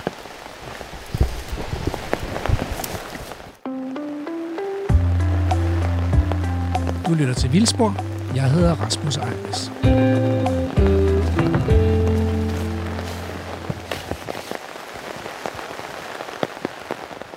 Du lytter til Vildspor, øh, hvor vi er gået i dækning øh, under en gammel, en gammel hasselbusk øh, i Sverige. For vi besøger nemlig øh, Jens Ulrik Hø, der er jæger og øh, jagtskribent, og som har købt en ejendom i Sverige for at gøre den vildere. Altså som naturejendom, øh, til glæde og fornøjelse, og ikke for at dyrke landbrug. Øhm, og, øh, og vi taler om, hvad gør man egentlig, når man skal gøre sådan en ejendom vildere? Øh, hvorfor gør man det? Hvad handler jagten om, og kan man, for, kan man godt kombinere hensyn til øh, jagt med hensyn til biodiversitet? Og i første time, der var vi blandt andet rundt om det her med, at det er i hvert fald ikke altid uproblematisk at kombinere hensyn til, til, til jagt og vilde dyr med hensynet til landbrug. Nej, det er vanskeligt. Så landmændene på egnen og i Sverige er generelt trætte af vildsvin for eksempel. Øh, de er også trætte af hjortevildt. Eller er det ikke så stort det, et problem? Det, det er ikke så stort et problem. Det, det er først og fremmest de steder, hvor vi har meget tætte bestande af dårvildt. Ja. At de kan lave noget markskader. Men ellers så er det jo skovbruget, der er træt af elge. Fordi Det elge, elge laver skraldskader først og fremmest på fyrebevoksninger. Ja. Øh, Men, men så nævnte du lige øh, øh, for mig, at I har så mange traner nu, mm, så der bliver givet reguleringstilladelser til traner. Altså, så hvis man har øh, mere end et eller andet antal traner, så må man faktisk godt skyde dem. Ja, altså det har jo været sådan i mange år, at man kunne søge om en reguleringstilladelse, ligesom systemet fungerer i Danmark. Du skal jo faktisk søge hvert år, hvis du skal regulere rågeunger for eksempel. Øh, Og det har man også kunnet med træner i mange år i Sverige, men nu har de liberaliseret det på grund af trænebestandseksplosion. Så hvis der, hvis der går tre traner eller flere sammen på en, en landbrugsmark, og man mener, de gør skade, så har man åben reguleringstilladelse. Så skal man ikke spørge nogen om lov for at skyde træner. Men det synes jeg også, det viser jo meget godt, at der er ikke sådan nogen grænser for, hvad vi mennesker kan, kan opfatte som et skadedyr. Altså hvis der bliver tilstrækkeligt mange af en eller anden dyreart, eller hvis et dyr bliver tilstrækkeligt irriterende, så er, bliver den meget hurtigt til skadedyr. Det er nok mest det sidste, det der med irriterende, ikke? Øh, og ikke mindst irriterende på en måde, hvor den enten forstyrrer mange menneskers nattesøvn, eller at der er nogen, der synes, at det koster dem en masse penge. Ja. Så, øh, så, kan det, så kan det reguleres mere eller mindre frit. Fordi det er jo ikke, det er jo ikke noget, som, som jæger har skubbet på, at vi, vi gerne vil have trænejagt. Altså det er jo ikke, det er jo ikke et jagtobjekt som sådan. Kan man spise den, eller smager Den den, smager fantastisk. Altså det er, noget, Okay. det, det er simpelthen ubetinget det bedste fuglevildt, du kan få. Der er ikke ret mange, der ved, men amerikanerne har jo mange år haft et system, hvor de har insisteret på at drive bæredygtig jagt på alt, hvad der kunne drives bæredygtig jagt på. Så de har jo for eksempel givet licenser til, til trænejagt de sidste 30-40 år. Så kan du få licens til at skyde en eller to træner på et år. Og det er simpelthen blevet så populært, fordi amerikanerne, de, øh, de elsker den her, det brystkød, man bruger. Det er det eneste, der er noget kød i på en trane. Og det er der så til gengæld meget af. Vi kalder det the flying ribeye. Så godt er det. Det skulle smage helt fantastisk. øh, men, men Hvad altså, skete der lige der? Jeg tænkte, hvad fanden det for en fugl? Men så var det Andrew. Det blev kvalt i et trinanfald. Det var det vanvittigt at kalde den The Flying Ribeye. Ja. ja, ja. så godt smager den. Men øh, Jeg Men læste, altså- at de fang, at de, nej, de fangede ikke.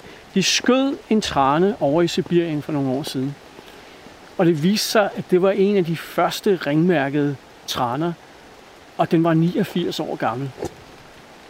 Det er altså en gammel ribeye, der. det lyder jo helt vanvittigt. The Dry Aged Ribeye. det må man sige. Nå, men altså, øh, men du sagde også, at du har faktisk selv haft træner på Ja, vi, ejendommen vi, har, vi, har, vi har ynglende traner på ejendommen her. Ja. Ja. Det har vi også haft i år. I år har, har reven så snuppet de to unger. Øh, men, men de foregående tre år har vi faktisk Walking fået... ribeye Ja. til reven. Foregående år har vi faktisk... Sidste år var der to unger på vingerne, og de to første år, de ynglede her, der var der en unge på vingerne, ikke? Så reven er, tager jo ofte sin, sin position. Vi har også nogle store ræve, vil jeg sige.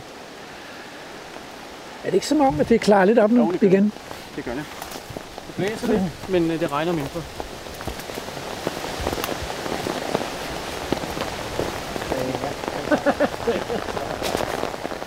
Nej, der var kratfladbæl. Den er også fin. En hvad for en? Kratfladbæl. Det er den ærteblomster, der står her, med sådan, får sådan nogle fine lilla blomster. Nu er, den er nok afblomster nu. Ja. Men, øh, men det er også sådan en øh, typisk øh, god indikator for sådan noget surt græsland. Så der er sådan lidt mere sur bund heroppe i... Øh, og blåbær har du selvfølgelig også, ja. Det her har jo i princippet stået urørt i 50 år, mindst. Det er meget, Øh. det er meget charmerende, så der, der er sådan en blanding af de her bæverasp og hassel og store, store egetræer. Og så står der sådan nogle spredte enebærbuske, som jo også er vidne om, at det er et gammelt græsningslandskab. Dem kan man jo så lave gin af. Jeg kan godt høre, hvor det trækker hen med dig. Altså øh, gin og perikon snaps og flying ribeye. Det, det er jo ikke et madprogram. Det skal vi huske.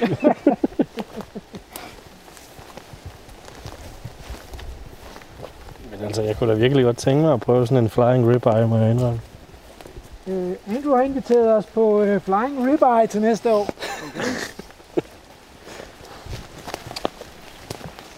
Den her, den her relativt store birk blev slået ihjel af lynet det år, vi overtog det. Det er 17 år siden. Det er 17 år, den har ligget. Det er faktisk lidt fascinerende, når man har rigtig store stammer, hvor længe de kan være om den der nedbrydningsproces. Jamen særlig birk, fordi... Altså hvis... Der var frø. Ja. Øhm, birk, det er jo, det er jo det brænde, hvis du skal fyre med det, som bliver, som bliver dårligt hurtigst. Altså det, det kan ikke holde sig, det rådner med det samme. Ja. Men når det ligger her i skovbunden, så kan det altså holde. Ja. I en eller anden tilstand. Rasmus, kan du ikke lige beskrive, hvor meget der ligger? til- Altså, Hold op, 17, hvad, 17 år siden, sagde Ja. du, Jens Ule? Altså, man kan, man kan mærke det, når man går på jorden her. Den er, den er simpelthen svampet, ikke? Ja. Så, så, så det, og det er jo det andet, som er interessant ved det her døde ved, at det, øh, at, at det forandrer jo jorden. Altså, fordi her omkring den her øh, døde birk, det kan godt være, at der ikke er så meget tilbage af stammen endnu. Der er sådan nogle, nogle, nogle klumper, som stadigvæk er sådan så hårde, ikke? Øh, men ellers så er det jo blødt svampet muld, træmuld, nedbrudt træmuld. Og konserveret af myresyre. Der var en myretue i den. Så kom det der ud. Nu er de begyndt at blive lidt bløde, efter myrerne har forladt det. Men Det ligner jo de sådan noget faktisk- knogle, knoglevæv, ikke? Det er simpelthen resterne af stammen, som Ja. de har andre chatpisset i. Meget fint.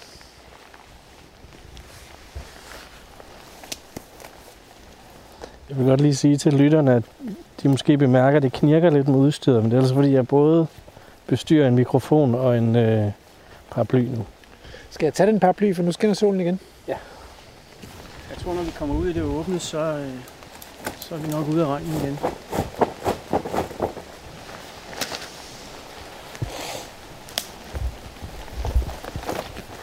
Så du grønspætten, da den passerede før i starten der? Eller hørte vi den bare? Jeg så, jeg hørte den kun. Nej, jeg hørte den mere.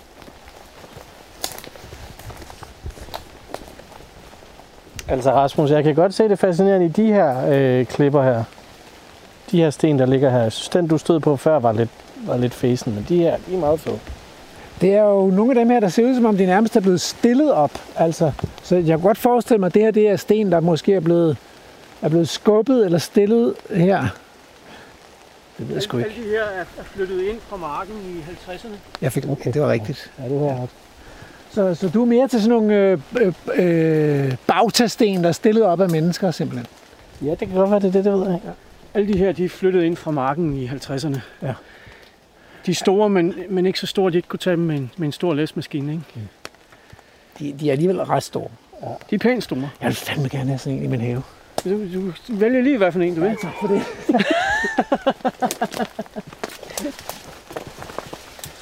jeg tror ikke, det er en Hyundai i10, jeg skal køre den hjem i.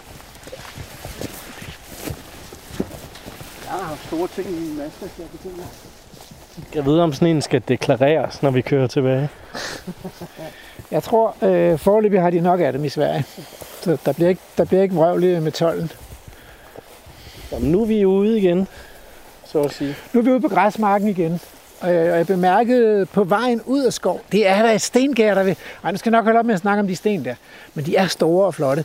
Men øh, på vejen ud øh, forbi stengæret, så bemærkede jeg også, der var blomstrende blåhat. Så, så de, der, de der rester af græslandsfloraen, som sikkert har været inde i det der græssede landskab øh, en gang for 50-100 år siden, de, de, står i kanterne. Vi har nogle gange bisende hårder af blåhat bier. Ja ja, det er lidt hyggeligt.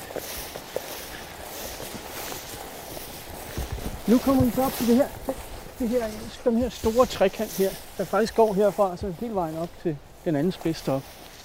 Og der har vi for syv år siden simpelthen øh, oversvømmet en lunke i marken og skabte vådområde i samarbejde med den lokale øh, lensstyrelse. Og det gør man ved at smadre nogle dræn, eller hvad? Ja, det gør man. Vi havde et, øh, vi, vi var så heldige, at her bagved øh, vest for os, der ligger jo en stor skov. Og, og der er jo øh, der er masser af dræn derinde. Det kan man så diskutere det fornuftigt i, men det er der. Og de, samles så i en hoveddrænledning, sådan en gammel tejledning, som var 30 cm i diameter, som gik her dybt nede under vores mark, fandt jeg ud af. Og så var der en naturlig lunke i marken, og øh, det man så gjorde, det var, at man gravede en rande til at lægge en vold op til den side der, og så gravede man den her store øh, drænledning over. Så det simpelthen rendte ud på marken, og så har man lavet en overløbsbrønd. Så når det når, så vi har simpelthen dæmmet det op, øh, halvanden meter op i forhold til, hvor det var. Øh, så render det over og tilbage på den gamle øh, drænledning igen, så ikke vi kommer i kampolage med naboen. Ikke? Ja, det er det. Øhm, så når, når den her sø er fyldt, så er der øh, lige omkring 5,5 hektar vandoverflade. Og det, når den er fyldt, siger du, men det vil sige, at Jamen- den har svingende vandstand, så det er sådan... Den har svingende vandstand. Den, den, den svinger måske 70-80 cm på et typisk år. Ja. Lige nu er den noget af det laveste, ikke? Ja. Øhm, og, og, og der i april måned, og sådan noget, så, er den, så er den på det højeste. Men det betyder, at, at der er nogle ret store områder, som vi får se nu her, når vi kommer lidt længere frem, som, er, som, som bliver afvandet, som er sådan noget sumpzone, som, øh, som vadefuglen er helt vilde med. Du har nogle ordentlige øh, orkideer her. står nogle kæmpe store skovhullæber her i kanten øh, og hygger sig sammen med strandsvingel og agertissel og tofrøde vægge. Det vi går på her er jo så rodet fuldstændig op for syv år siden. Og Det har selv, selv fået lov til at... Altså, der er kommet, hvad der kom, ikke? Og det er jo sikkert det, orkideerne, altså orkideer har jo, det er jo mystisk med dem, at det skal være så svært for dem at klare sig til dagen og vejen, men de har jo sådan pioner, pioneregenskaber, fordi de producerer de der milliarder af mikroskopiske små frø. Så det har de sikkert øh, nyt godt af den der oprydning. Vi, vi opdagede i hvert fald lige pludselig en masse øh, arter, som vi ikke havde set i området før. Ja. Øh, Altså der er mange, der er jo hundredvis af skovhullæber her.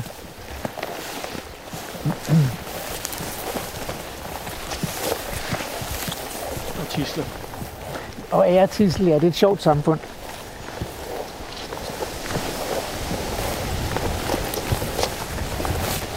Det er jo så næste års fryserkandidat, der har været på arbejde der. Der står et birketræ, der er blevet pelset. Altså. Og hvorfor er det, hvorfor er det de der hjortevild er så glade for at øh, skralde sådan nogle træer der? Det, det, er jo, det er jo fordi, de har nogle duftkilder op imellem hornene. Ja. Ja. Så det er simpelthen territoriemarkering. Så de tager træer, der står i kanten af, af deres revir, og så, øh, så får det bare en, en ordentlig tur. Øhm, og de bliver ved. Altså, den, øh, Den har ikke en chance. Den nej, nej, nej, den er væk. Øh, de brunster lige nu, øh, råbukkene, eller råvildet.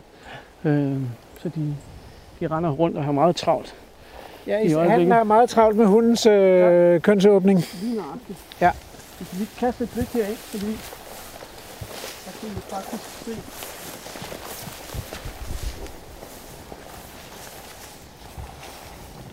Det var jo sådan, vores ejendom så ud før. Det er, en- det er kig ind hos naboen her. Og det var nærmest identisk. Altså, han har også lidt, lidt, lidt egetræ, ligesom vi lige har været op på. Men ellers så var det jo bare, var det bare store marker. Altså, jeg kan godt finde landskaber i Danmark, som er mere mistrøstige, sådan inde i det midtjyske svinebælte, ikke? Jo, jo. hvor der bare er, altså det, markerne er kvadratkilometer store. Det er jo meget charmerende med de her levende hegn med store sten og kæmpestore egetræer i. Det var derfor, vi valgte ejendommen her. Ja, Øhm, vi kunne jo også have valgt en ejendom længere op i Sverige, hvor, hvor vi kommer op i det der mørke grænbælte. Ja. Det synes vi bare ikke er sådan særlig, særlig sexet egentlig. Øhm, det er så igen, man spørger om, sig, hvad har man ud af at jage et naturområde? Jamen, altså, jeg, har, jeg havde engang en stige stående op af et af de træer der, hvor jeg sad og kiggede om aftenen, og jeg skød ind i aldrig noget, så jeg holdt op med at bruge den. Men når jeg sad der, Så kommer der lige pludselig et par jern og op og slås på mine fødder.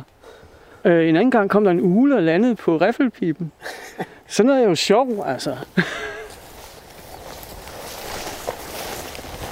Så går lige heroppe, hvor vi kan, vi kan se det her.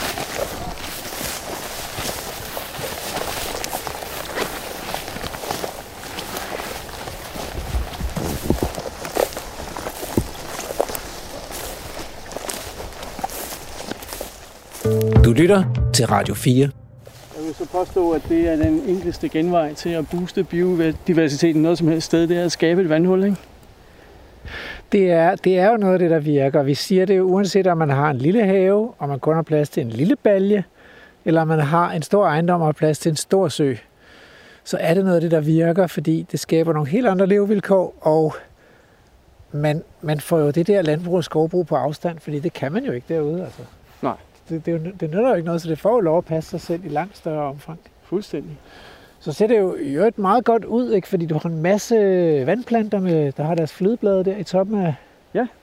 at, det, er jo, det er jo til dels fordi, at det meste af den her sø, der, der så er opstået her, den er jo bevidst lavvandet. Altså man har kun gravet ud. Vi står på volden nu. Ja, Den har man lavet sådan lidt varierende, så ikke den falder i øjnene som en, en kunstig vold. Der har man jo så taget materialet her langs med volden og lagt det op på. Ja. Ja. Så der går ligesom en rande her, der er lidt dybere end resten. Resten det er sådan set alt, alt det, vi kan se, hvor der, der er bare grønt, der stikker op. Øhm, der er jo 80 cm vand nu, Ja. så det er vandplanter, der kommer op igennem derude. Øh, men det er bare oversvømmet mark. Det her, det er så lidt, lidt uddybet, så der er lidt forskellige dybdezoner. Den er 4 meter dyb på det dybeste derude, hvor, hvor de her øh, flydeplanter ikke kan få rødderne ned. Ikke? Jo. Men det er kun et ganske lille område. Og så øh, ved jeg ikke, øh, hvad siger, hvad med vandkvaliteten, fordi, Det er perlerent, det her. ja, fordi det kommer ind fra skoven jo. Ja, du kan drikke. Altså, Så det er jo perfekt. øh, du kommer tættere på vandet her. Altså, det er, er fuldstændig rent. Det første år, den blev gravet, der lignede det jo en, en kæmpe stor råstofgrav. Øh, og tog jo lang tid om at fylde op. Det tog faktisk to år, inden at, inden at vandstanden var oppe og oscillere omkring det niveau, hvor den, hvor den skal være. Men det første år, der kom der så mange skrubtusser, at, øh, at, at det lignede olieforurening i vandet. Fordi vandet er- fuldstændig krystalklart, men så lå der de her to meter brede bælter af sådan noget vimsende sort masse, og så gik du ned, og så var det bare Levende. levende øh, i millioner. Altså, det var det nok ikke, men det lignede millioner. Øh, hold op, der var mange. Og siden, sidenhen, så har vi så langsomt, fordi i starten var det skrubtus, og det må være en form for pionerart også, fordi der, er- altså, der er bogstaveligt talt ikke vand, åben vand inden for 3-4 km af den her, Ja. ja. af den her sø. Så hvor alle de der skrubtusser, de egentlig har klaret sig hidtil, det er sådan lidt et åbent spørgsmål. Men efterfølgende, på de syv år, der har gået, øh, så kom der først nogle frøer, som vi så også så inde i skoven, og har vi fået mange flere af. Men her de seneste år, så har vi fået kæmpe vandselementer, der går ind i vores kælder. Så, og de kan jo også kun komme herfra, øh, og er egentlig aldrig set i området før.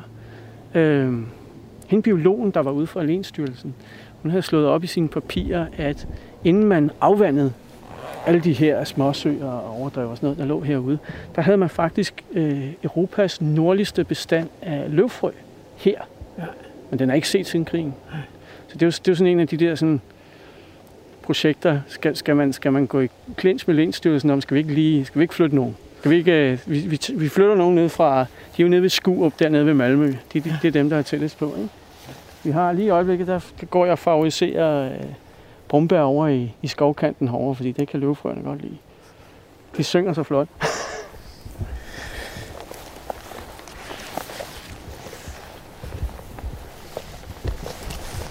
De vækster her, det er vildsvinene, der går på dem.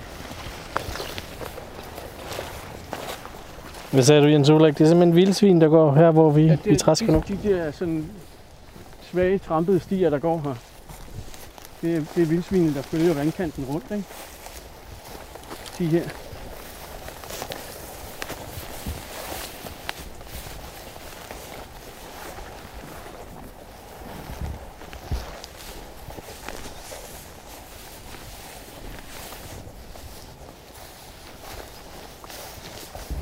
Der er også en kæmpe sten ude i vandet. Ja, der, ja.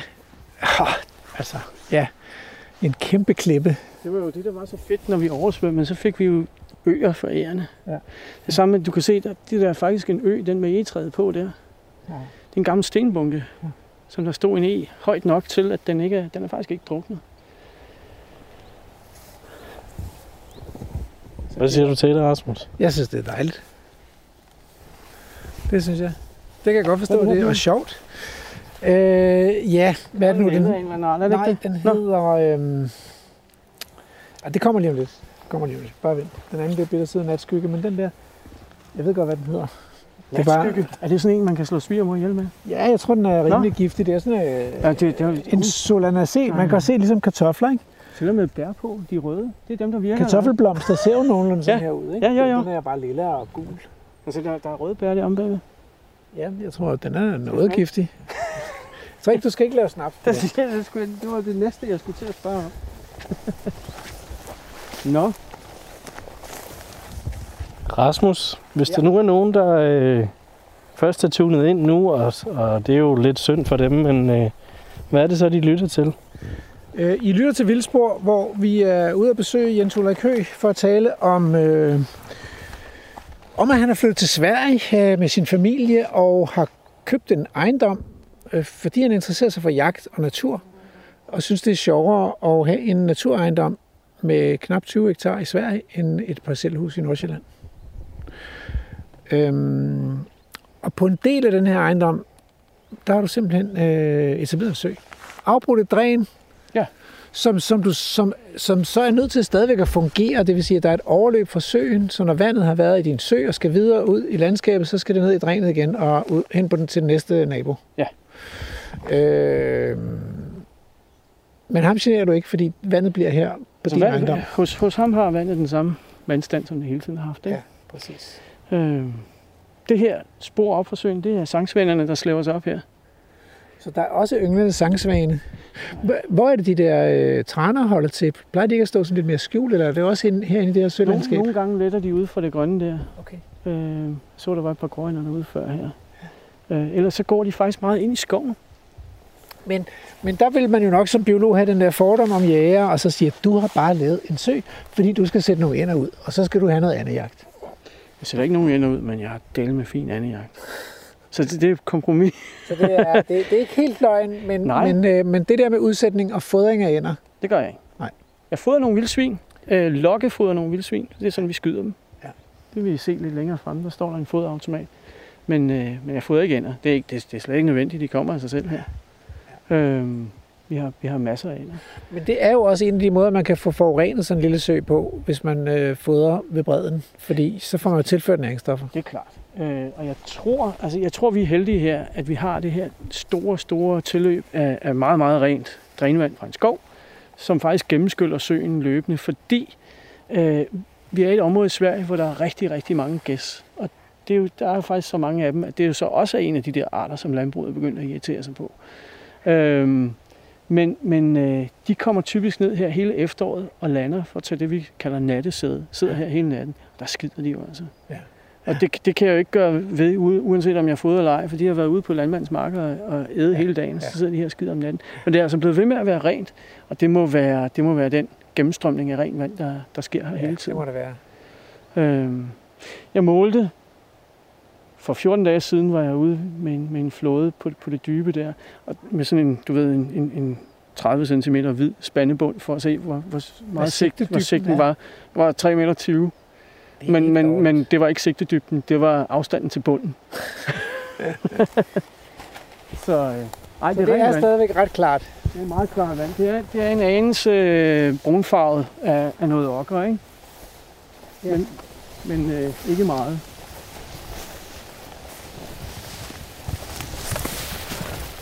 Skjolddrager hedder planten. Der kan du se. Jeg vidste godt, jeg vente bare på, at du kom i tanke om det.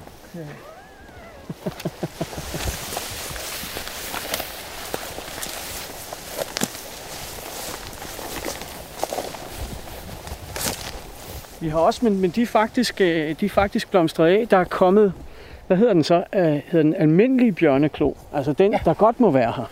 Ja, Ja. det er jo en fin, øh, fin skærmplante, ja. faktisk. Øh, Og rigtig mange øh, fluer og andre insekter ynder at, at komme til den og spise pollen. Vi er jo så småt begyndt, heldigvis ikke her, men så småt begyndt i, i området her at, at, at se kæmpe bjørneklo. Det er, bare, det er bare 30 år senere end i Danmark, ikke? Ja. Og altid, det starter altid ud fra en eller anden have. Men altså, hvad, hvad synes din familie så om det der med at, at pludselig at, at rykke op fra Danmark og flytte til Sverige? Og, og, og du bor, I bor jo lidt ude på landet her. Vi bor langt ude på landet. Altså, det var ikke udpræget populært.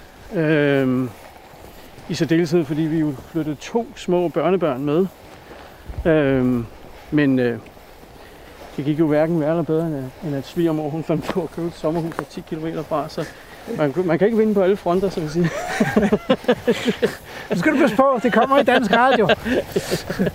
ja, men øh, jeg kan fornemme, at du har sikkert et udmærket forhold til svigermor. Ja, ja. Så øhm, okay, ja, altså børnene de flytter jo med, uanset hvor man flytter hen, så det er jo ikke dem, der brokker sig. Nej. Øhm, nej, vi har, vi har egentlig ikke haft problemer ud af det. Altså, vores største udfordring her har jo været, at, at jeg er freelancer, og jeg arbejder egentlig mest med, med, med danske virksomheder. Jeg har altid gjort det, og så jeg arbejder på enten dansk eller engelsk. Øh, Så jeg har sådan set aldrig haft, haft svenske kolleger. Øh, Så det tog lidt tid at lære at tale svensk. Så vi, Jo. altså, vi fik simpelthen ikke træning. Vi lærte det af vores børn, at de havde lært det i skolen.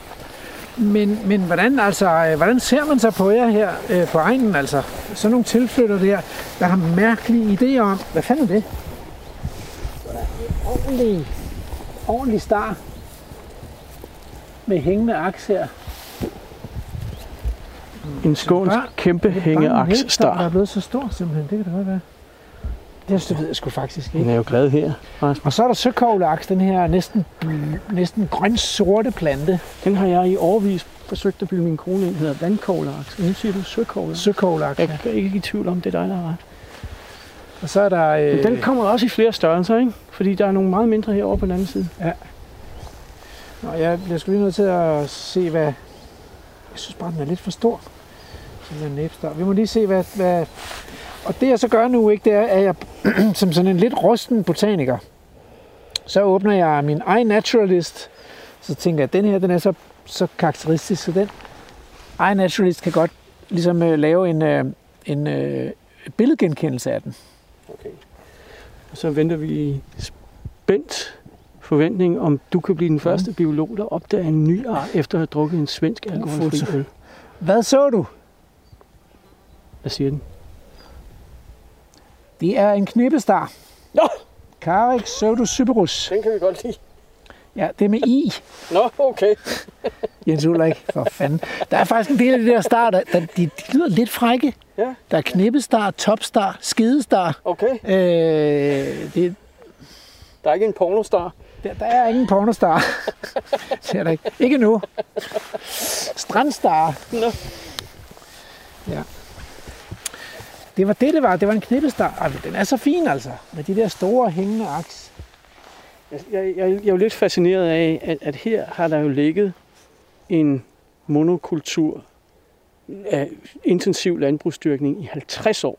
Ja. Og så graver vi i princippet bare et hul i jorden, oversvømmer noget, noget vand, og så lader vi det være i fred i syv år. Og så kommer alt det her. Så dukker det op. Ja. Bum, bum, af sig selv. Og det vil jeg sige, at, at, at øh, fordelen ved, ved, at man laver naturgenopretning som sø, det er jo, at alle de arter, vi har dykket i landbruget, Mm. de er jo sorteret fra, for de kan ikke vokse der. Nej. For det er simpelthen for vådt. Ja. Og det vil sige, at, at det ligger jo bare og venter på, at de arter, der er knyttet til lige præcis den her type meget specielle levesteder, at de finder vej. Der er Men- ikke nogen andre, der overtager det inden der. Mens hvis vi kigger op på volden her, Ja. der kunne være sket det samme, nemlig den, den kunne være blevet invaderet af overdrevet plantearter, som vokser tørt på tør lysåben bund. Men, men agerkrudtet kom først. Ja, præcis.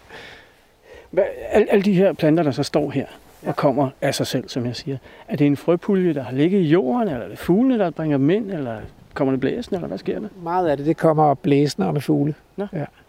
Altså, de her dunhammer, de spreder sig jo rimelig effektivt med vinden, ikke? når de, de går Det kan op du så øvrigt også se. Øh, gudskelov, så er vores dunhammer, det er nogle visne, ynkelige eksemplarer, i forhold til, hvad de er i mange andre steder. Det er jo fordi, der ikke er noget næring i vandet her. Og det er jo det, der er fordelen ved næringsfattige levesteder. Det, man kan ikke sige det samme om den jord, der er blevet læsset op her ved siden af. Der er masser af næring i den, for det er jo gammel dyrkningsjord. Ja. Og det betyder også, at når de første planter har etableret sig, så slutter de tæt, og så er det svært at være nytilkommer. Men så herude på den, i den, det rene vand og den, den næringsfattige bund, efter man har skrabet muldlaget af, der kan man blive ved med at, at kolonisere arealet, fordi der er hele tiden plads. Planterne bliver ikke så store og voldsomme. Selvom, okay, den her rørsum får selvfølgelig en vis mægtighed, men, øh, men der er stadig, den er stadigvæk lidt åben.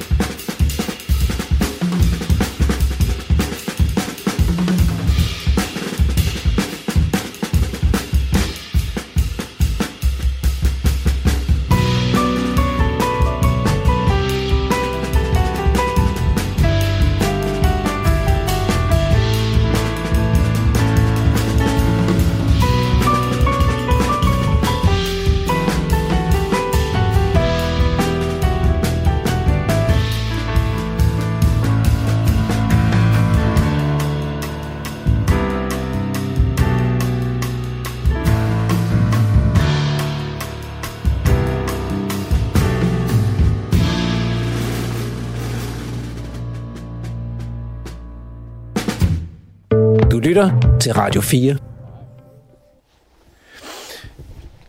Måske skal jeg lige rekapitulere. Det synes jeg altid er godt. Det er altid godt at rekapitulere, og øh, vi befinder os i øh, Sverige, midt i Skåne, nærmest. Øh, ikke så langt fra Østersøen. Og øh, vi befinder os på Jens Ulrik Høs ejendom. Han har købt en naturejendom i Sverige for at øh, folde sine øh, jagtinteresser og naturinteresser ud. Og har inviteret os på besøg for at fortælle, hvad han har gjort. Og øh, du købte den for 20 år siden, Jens Ulrik. Ja, lige knap, ja. Ja, sådan lige knapt. Og så har du holdt op med at drive landbrug, men du har stadigvæk nogle, noget høslet ja. Slet på dine marker. Det var der tilbage. Nogle af dine marker. Men du har sat et stort område under vand, øh, for der løb et dræn, som samlede vandet fra skoven, en- et stort skovområde.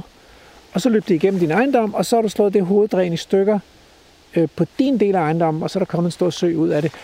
Og så blev der, der blev gravet ud til søen, fordi det var en ret flad mark.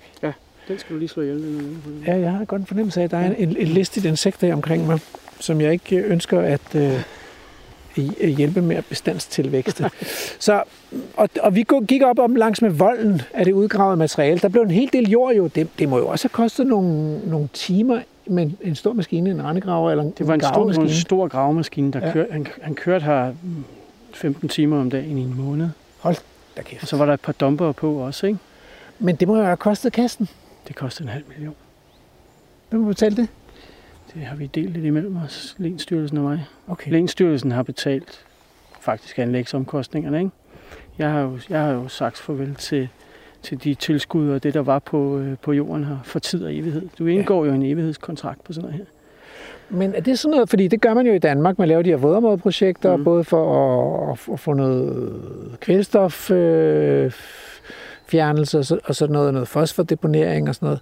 Men hvorfor gør man det her? Det her var hensyn til biodiversitet. Det er et Det- naturprojekt. Det var det. Ja, fordi der kan ikke være mange næringsstoffer i det vand, der kommer ind fra øh, skovområdet. I selve vandet er der ikke noget. Nej, Der er ikke noget at komme efter. Der er selvfølgelig noget i, i, i jordbunden her, hvor det er lavet. Øhm, men vi kan også se, at det bliver mindre og mindre. Altså blandt andet kan vi jo se på dunhammerne, at de bliver mere og mere visne og triste, og, og faktisk også, at de trækker sig tilbage. Det har jeg ikke set andre steder. I min verden, der er dunhammer, det er noget, der, der er en, en grøn mur, som breder sig. Ja. Men, men, men her bliver der faktisk mindre og mindre af dem. Det er en ret varieret rørsump, altså som man ligesom kalder den der våde zone af en sø rundt om søen, hvor man, hvor man kan blive helt væk ved at gå en tur igennem tagrøren. Men der står både tagrør, der er bredbladet dunhammer, smalbladet dunhammer, vi har set lysesiv, som vi står ved her, og vi har set øh, søkogleaks. Øhm, så, så det er ret varieret, det må man sige. Men i Danmark kunne man også godt forestille sig, at det havde været et klimaprojekt. Men det taler man ikke om, eller? Det talte man ikke om dengang. Der, der, er jo, der er jo mange, der har mindet mig om det, særligt det seneste år her, hvor de begyndte at regne lidt på, hvor meget kulstof, der rent faktisk deponeres i en, i en vådmark. Øhm, så der er, der, ingen, der er der ingen tvivl om, at fremtidige vådmarksprojekter her i Sverige, der bliver klimaet et meget, meget stort og tungt argument, for det fylder mere og mere i debatten. Men øh, så må man jo tage biodiversiteten som en kærkommen bonus. Ja, så når du flyver til Afrika der, ja. Så må du ligesom... Jeg er øh, klimakompenseret i 6.000 år her. Ja, det er det. Det er det. Det, ja, jeg ved sgu ikke, øh, men du kan prøve selv at lave regnstykker. Jeg er ikke, det er, jeg er ikke ekspert i den slags. Hov. Der Ja, var der var noget, der rørte et sig dyr, der bevægede sig derinde i øh, lysesivene. Jeg gætter på, at det måske er andemor. Det lyder plausibelt. Der var en anden Ja. der. Der var en anden, der stod og strak fald til før. Også. Jagtinstinktet vågner. Og fuglen er ude.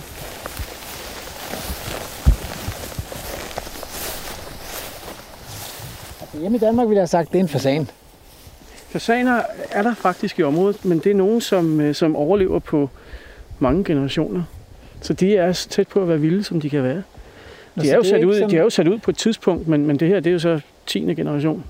Så, så fasanjagt, som man kender det fra de store godser i Danmark, det, det, det er ikke noget, man dyrker her på egnen.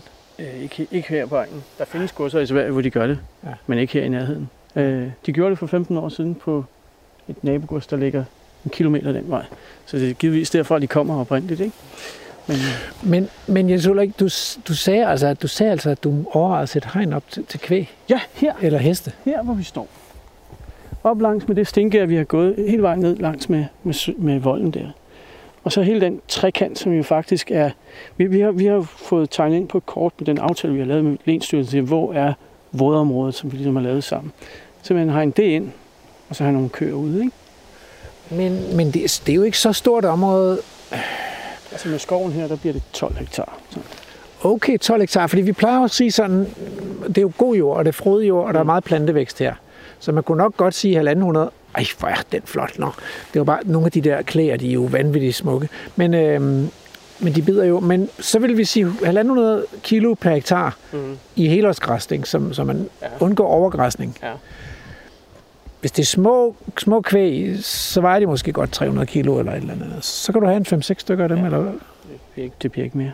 Det bliver ikke mere. Øh, og så har jeg en kættersk idé om, at øh, øh, jeg har simpelthen ikke tid til at tage imod kalve og sådan noget. Nej. Så jeg vil kun have, jeg vil kun have handdyr. Øh, og, Det er jo det, vi kritiserer Naturstyrelsen for, fordi så kan man Ja, ikke have en ja, ja. reproducerende bestand. Det Men omvendt, når man har 12 hektar. Ja. Altså. jeg har jo en, endnu en kættersk idé, og det er efterhånden, som jeg kører de der kalve ind, så skyder jeg en en gang imellem og kører en ny kalv og sætter ud. Fordi jeg vil have noget produktion af noget kød. Jamen, det synes, jeg kan ikke se, at det, jeg kan ikke se, at det er noget særligt stort problem.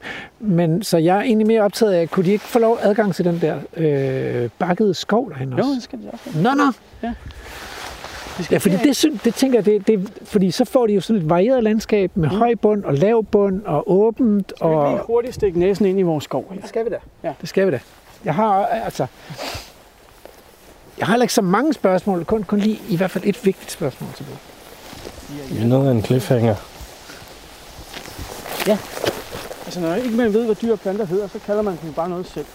Og de der klæder, som virkelig for alvor, den jeg sagde, der landede på dig, de har altid heddet deltavinger her, fordi de er fuldstændig trekantede. Og de er bare så giftige, kan jeg godt sige dig. Øj, et stik, man får af dem. Øh, Jens Ulrik, når du siger bare så giftige, hvad mener du med det? Ja, du, du, du Det gør naller. Et, de, kan- først skal de naller, og så får du et stort ulækkert sår, der ikke vil læge, og så får du et, en kæmpe hævelse, som holder i 14 dage. Prøv nu til Andrew ikke gå med på resten af turen. Han er, et- han er et indendørs menneske. Vi har også skovvøbse i masservis. Jeg er overhovedet ikke overskud.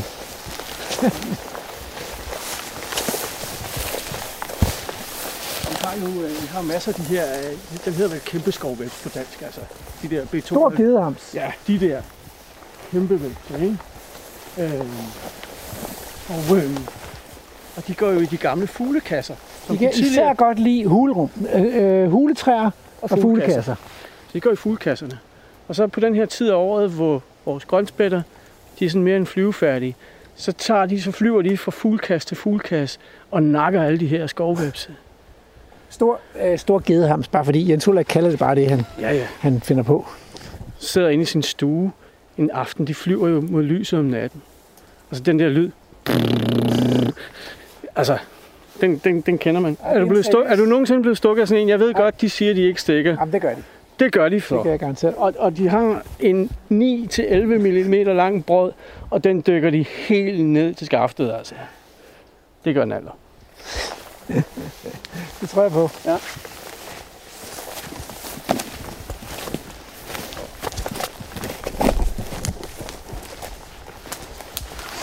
Jeg overnattet på et værelse, hvor de boede i, øh, i skorstenen.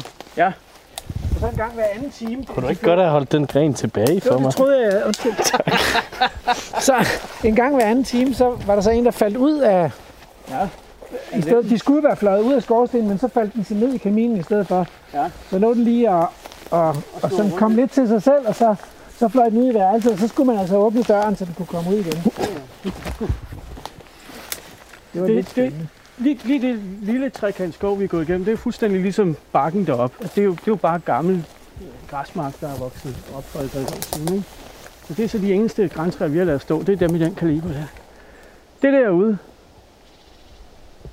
det var sådan tæt, tæt grænplantage indtil for 3-4 år siden. Okay, man kan godt se, at der er sket et eller andet. Ikke? Der, Ja. der, der, der er sket en mega forstyrrelse, og så er øh, skoven begyndt at komme igen nu. Ja.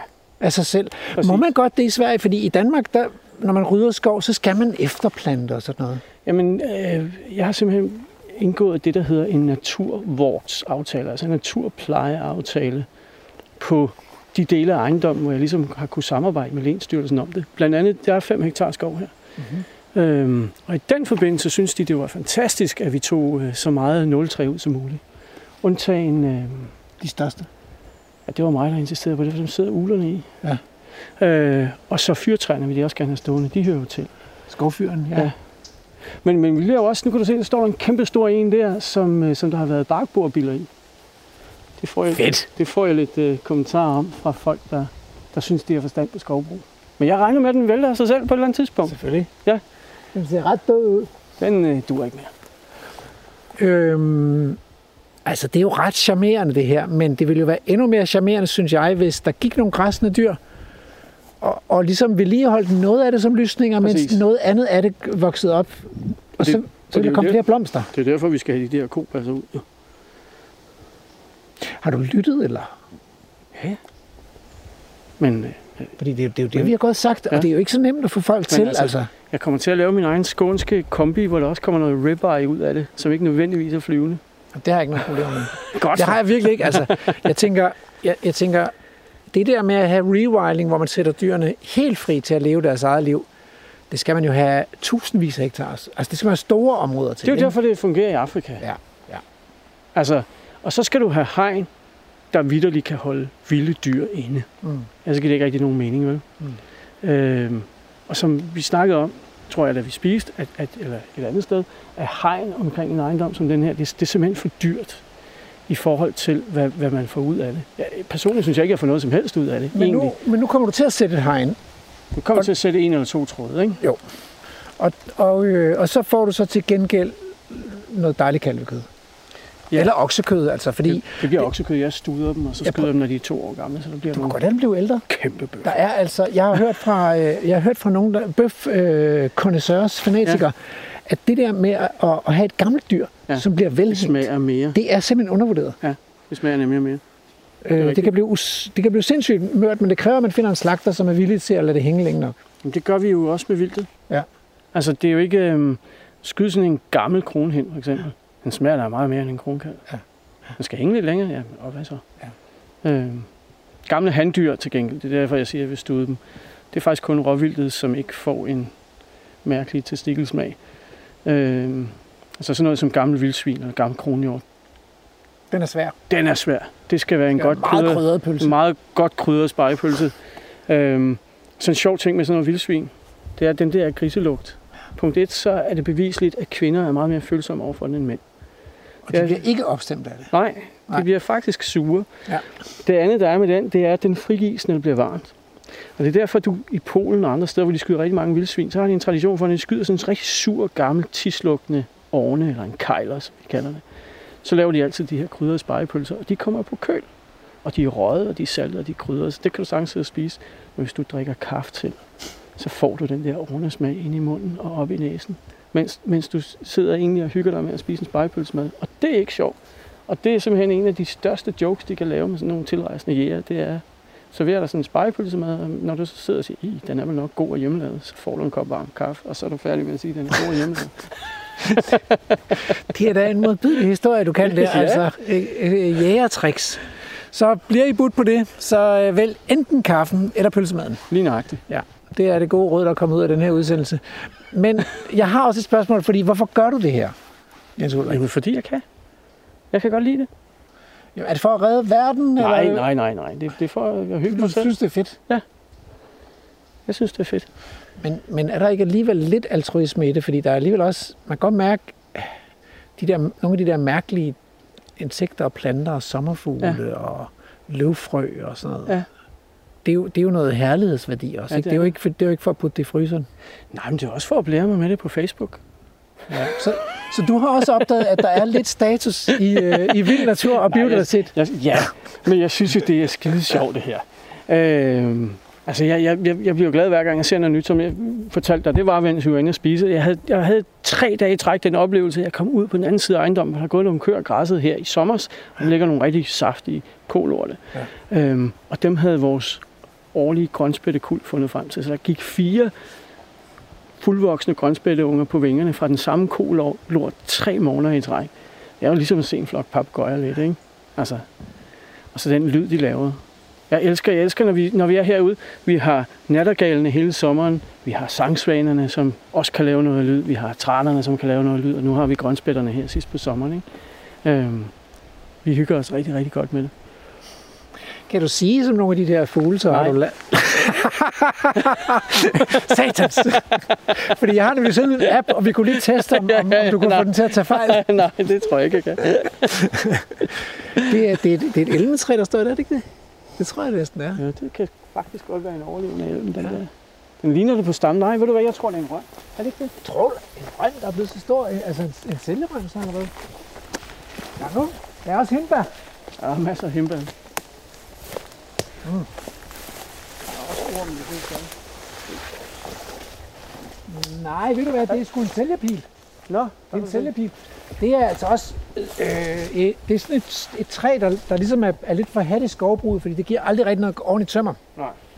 Men det er egentlig et skovtræ, et lille skovtræ, men der er sindssygt meget biodiversitet knyttet, knyttet til det der piletræer. Ja. Så den skal du passe på.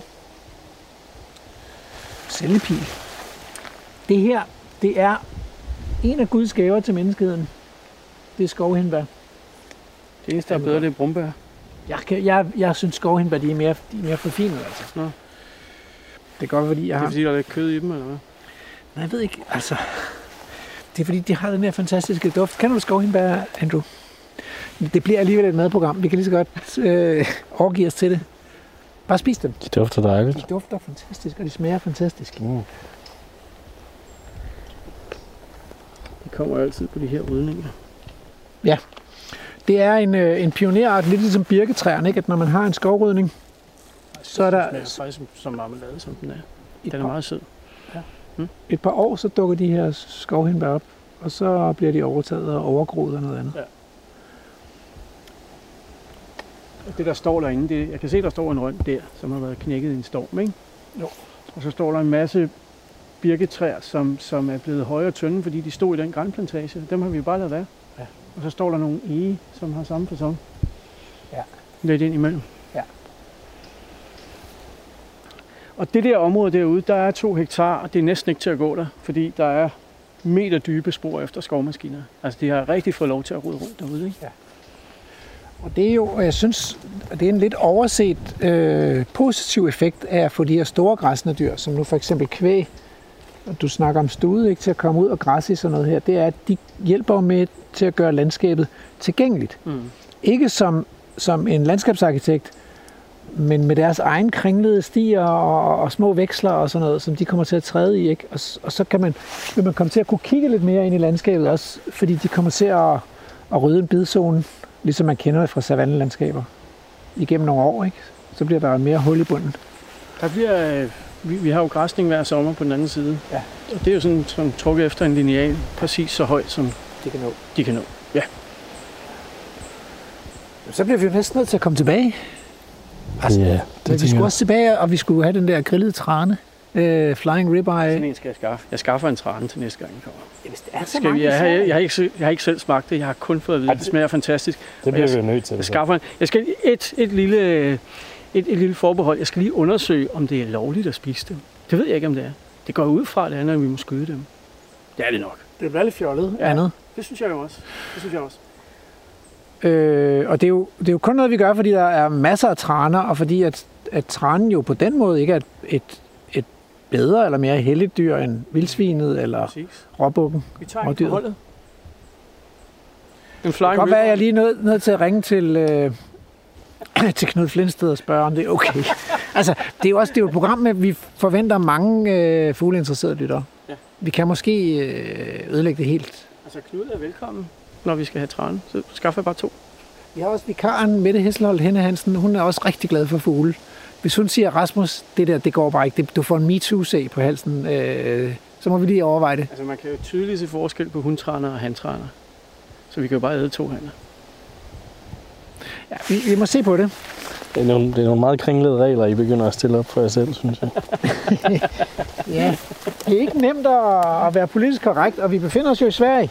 Uh-huh. Jens Ulrik, er det, er det ligesom man siger? Er de mere, mere korrekte, end vi er i Danmark, Det er de. svenskerne? Så Ja, det, det er ikke Det bare... er, det, er, det, er, øh, det er de, og det er så meget, så når man er ny herover, det er jo så ikke længere, men når man er ny, så er det faktisk en belastning. Altså så, så bliver man sådan nogle gange lidt, lidt, øh, lidt, lidt træt af al den politiske korrekthed, at øh, der er ting og sager, som er helt naturlige at tale om i Danmark. Også i Danmark, der har man også sådan et, øh, en, en, en skældning mellem, hvad man kan tale om, hvis man er i TV-avisen, og hvad man kan tale om, når man har sine venner på besøg. Men, men det der skæld, det findes ikke på samme måde i Sverige. Så hvis, hvis, hvis, man, hvis man fortæller en vittighed, som sådan lidt på kanten, men alligevel sjov, så bliver der bum stille, og så kommer de ikke på midter igen. Altså det er, man skal, man, det, det er nogle helt andre øh, grænser for, hvad man taler om, og, og hvad, man, hvad man synes er sjov og sådan nogle ting øh, i forhold til det her med den politiske korrekthed. Og det er ekstremt politisk korrekt.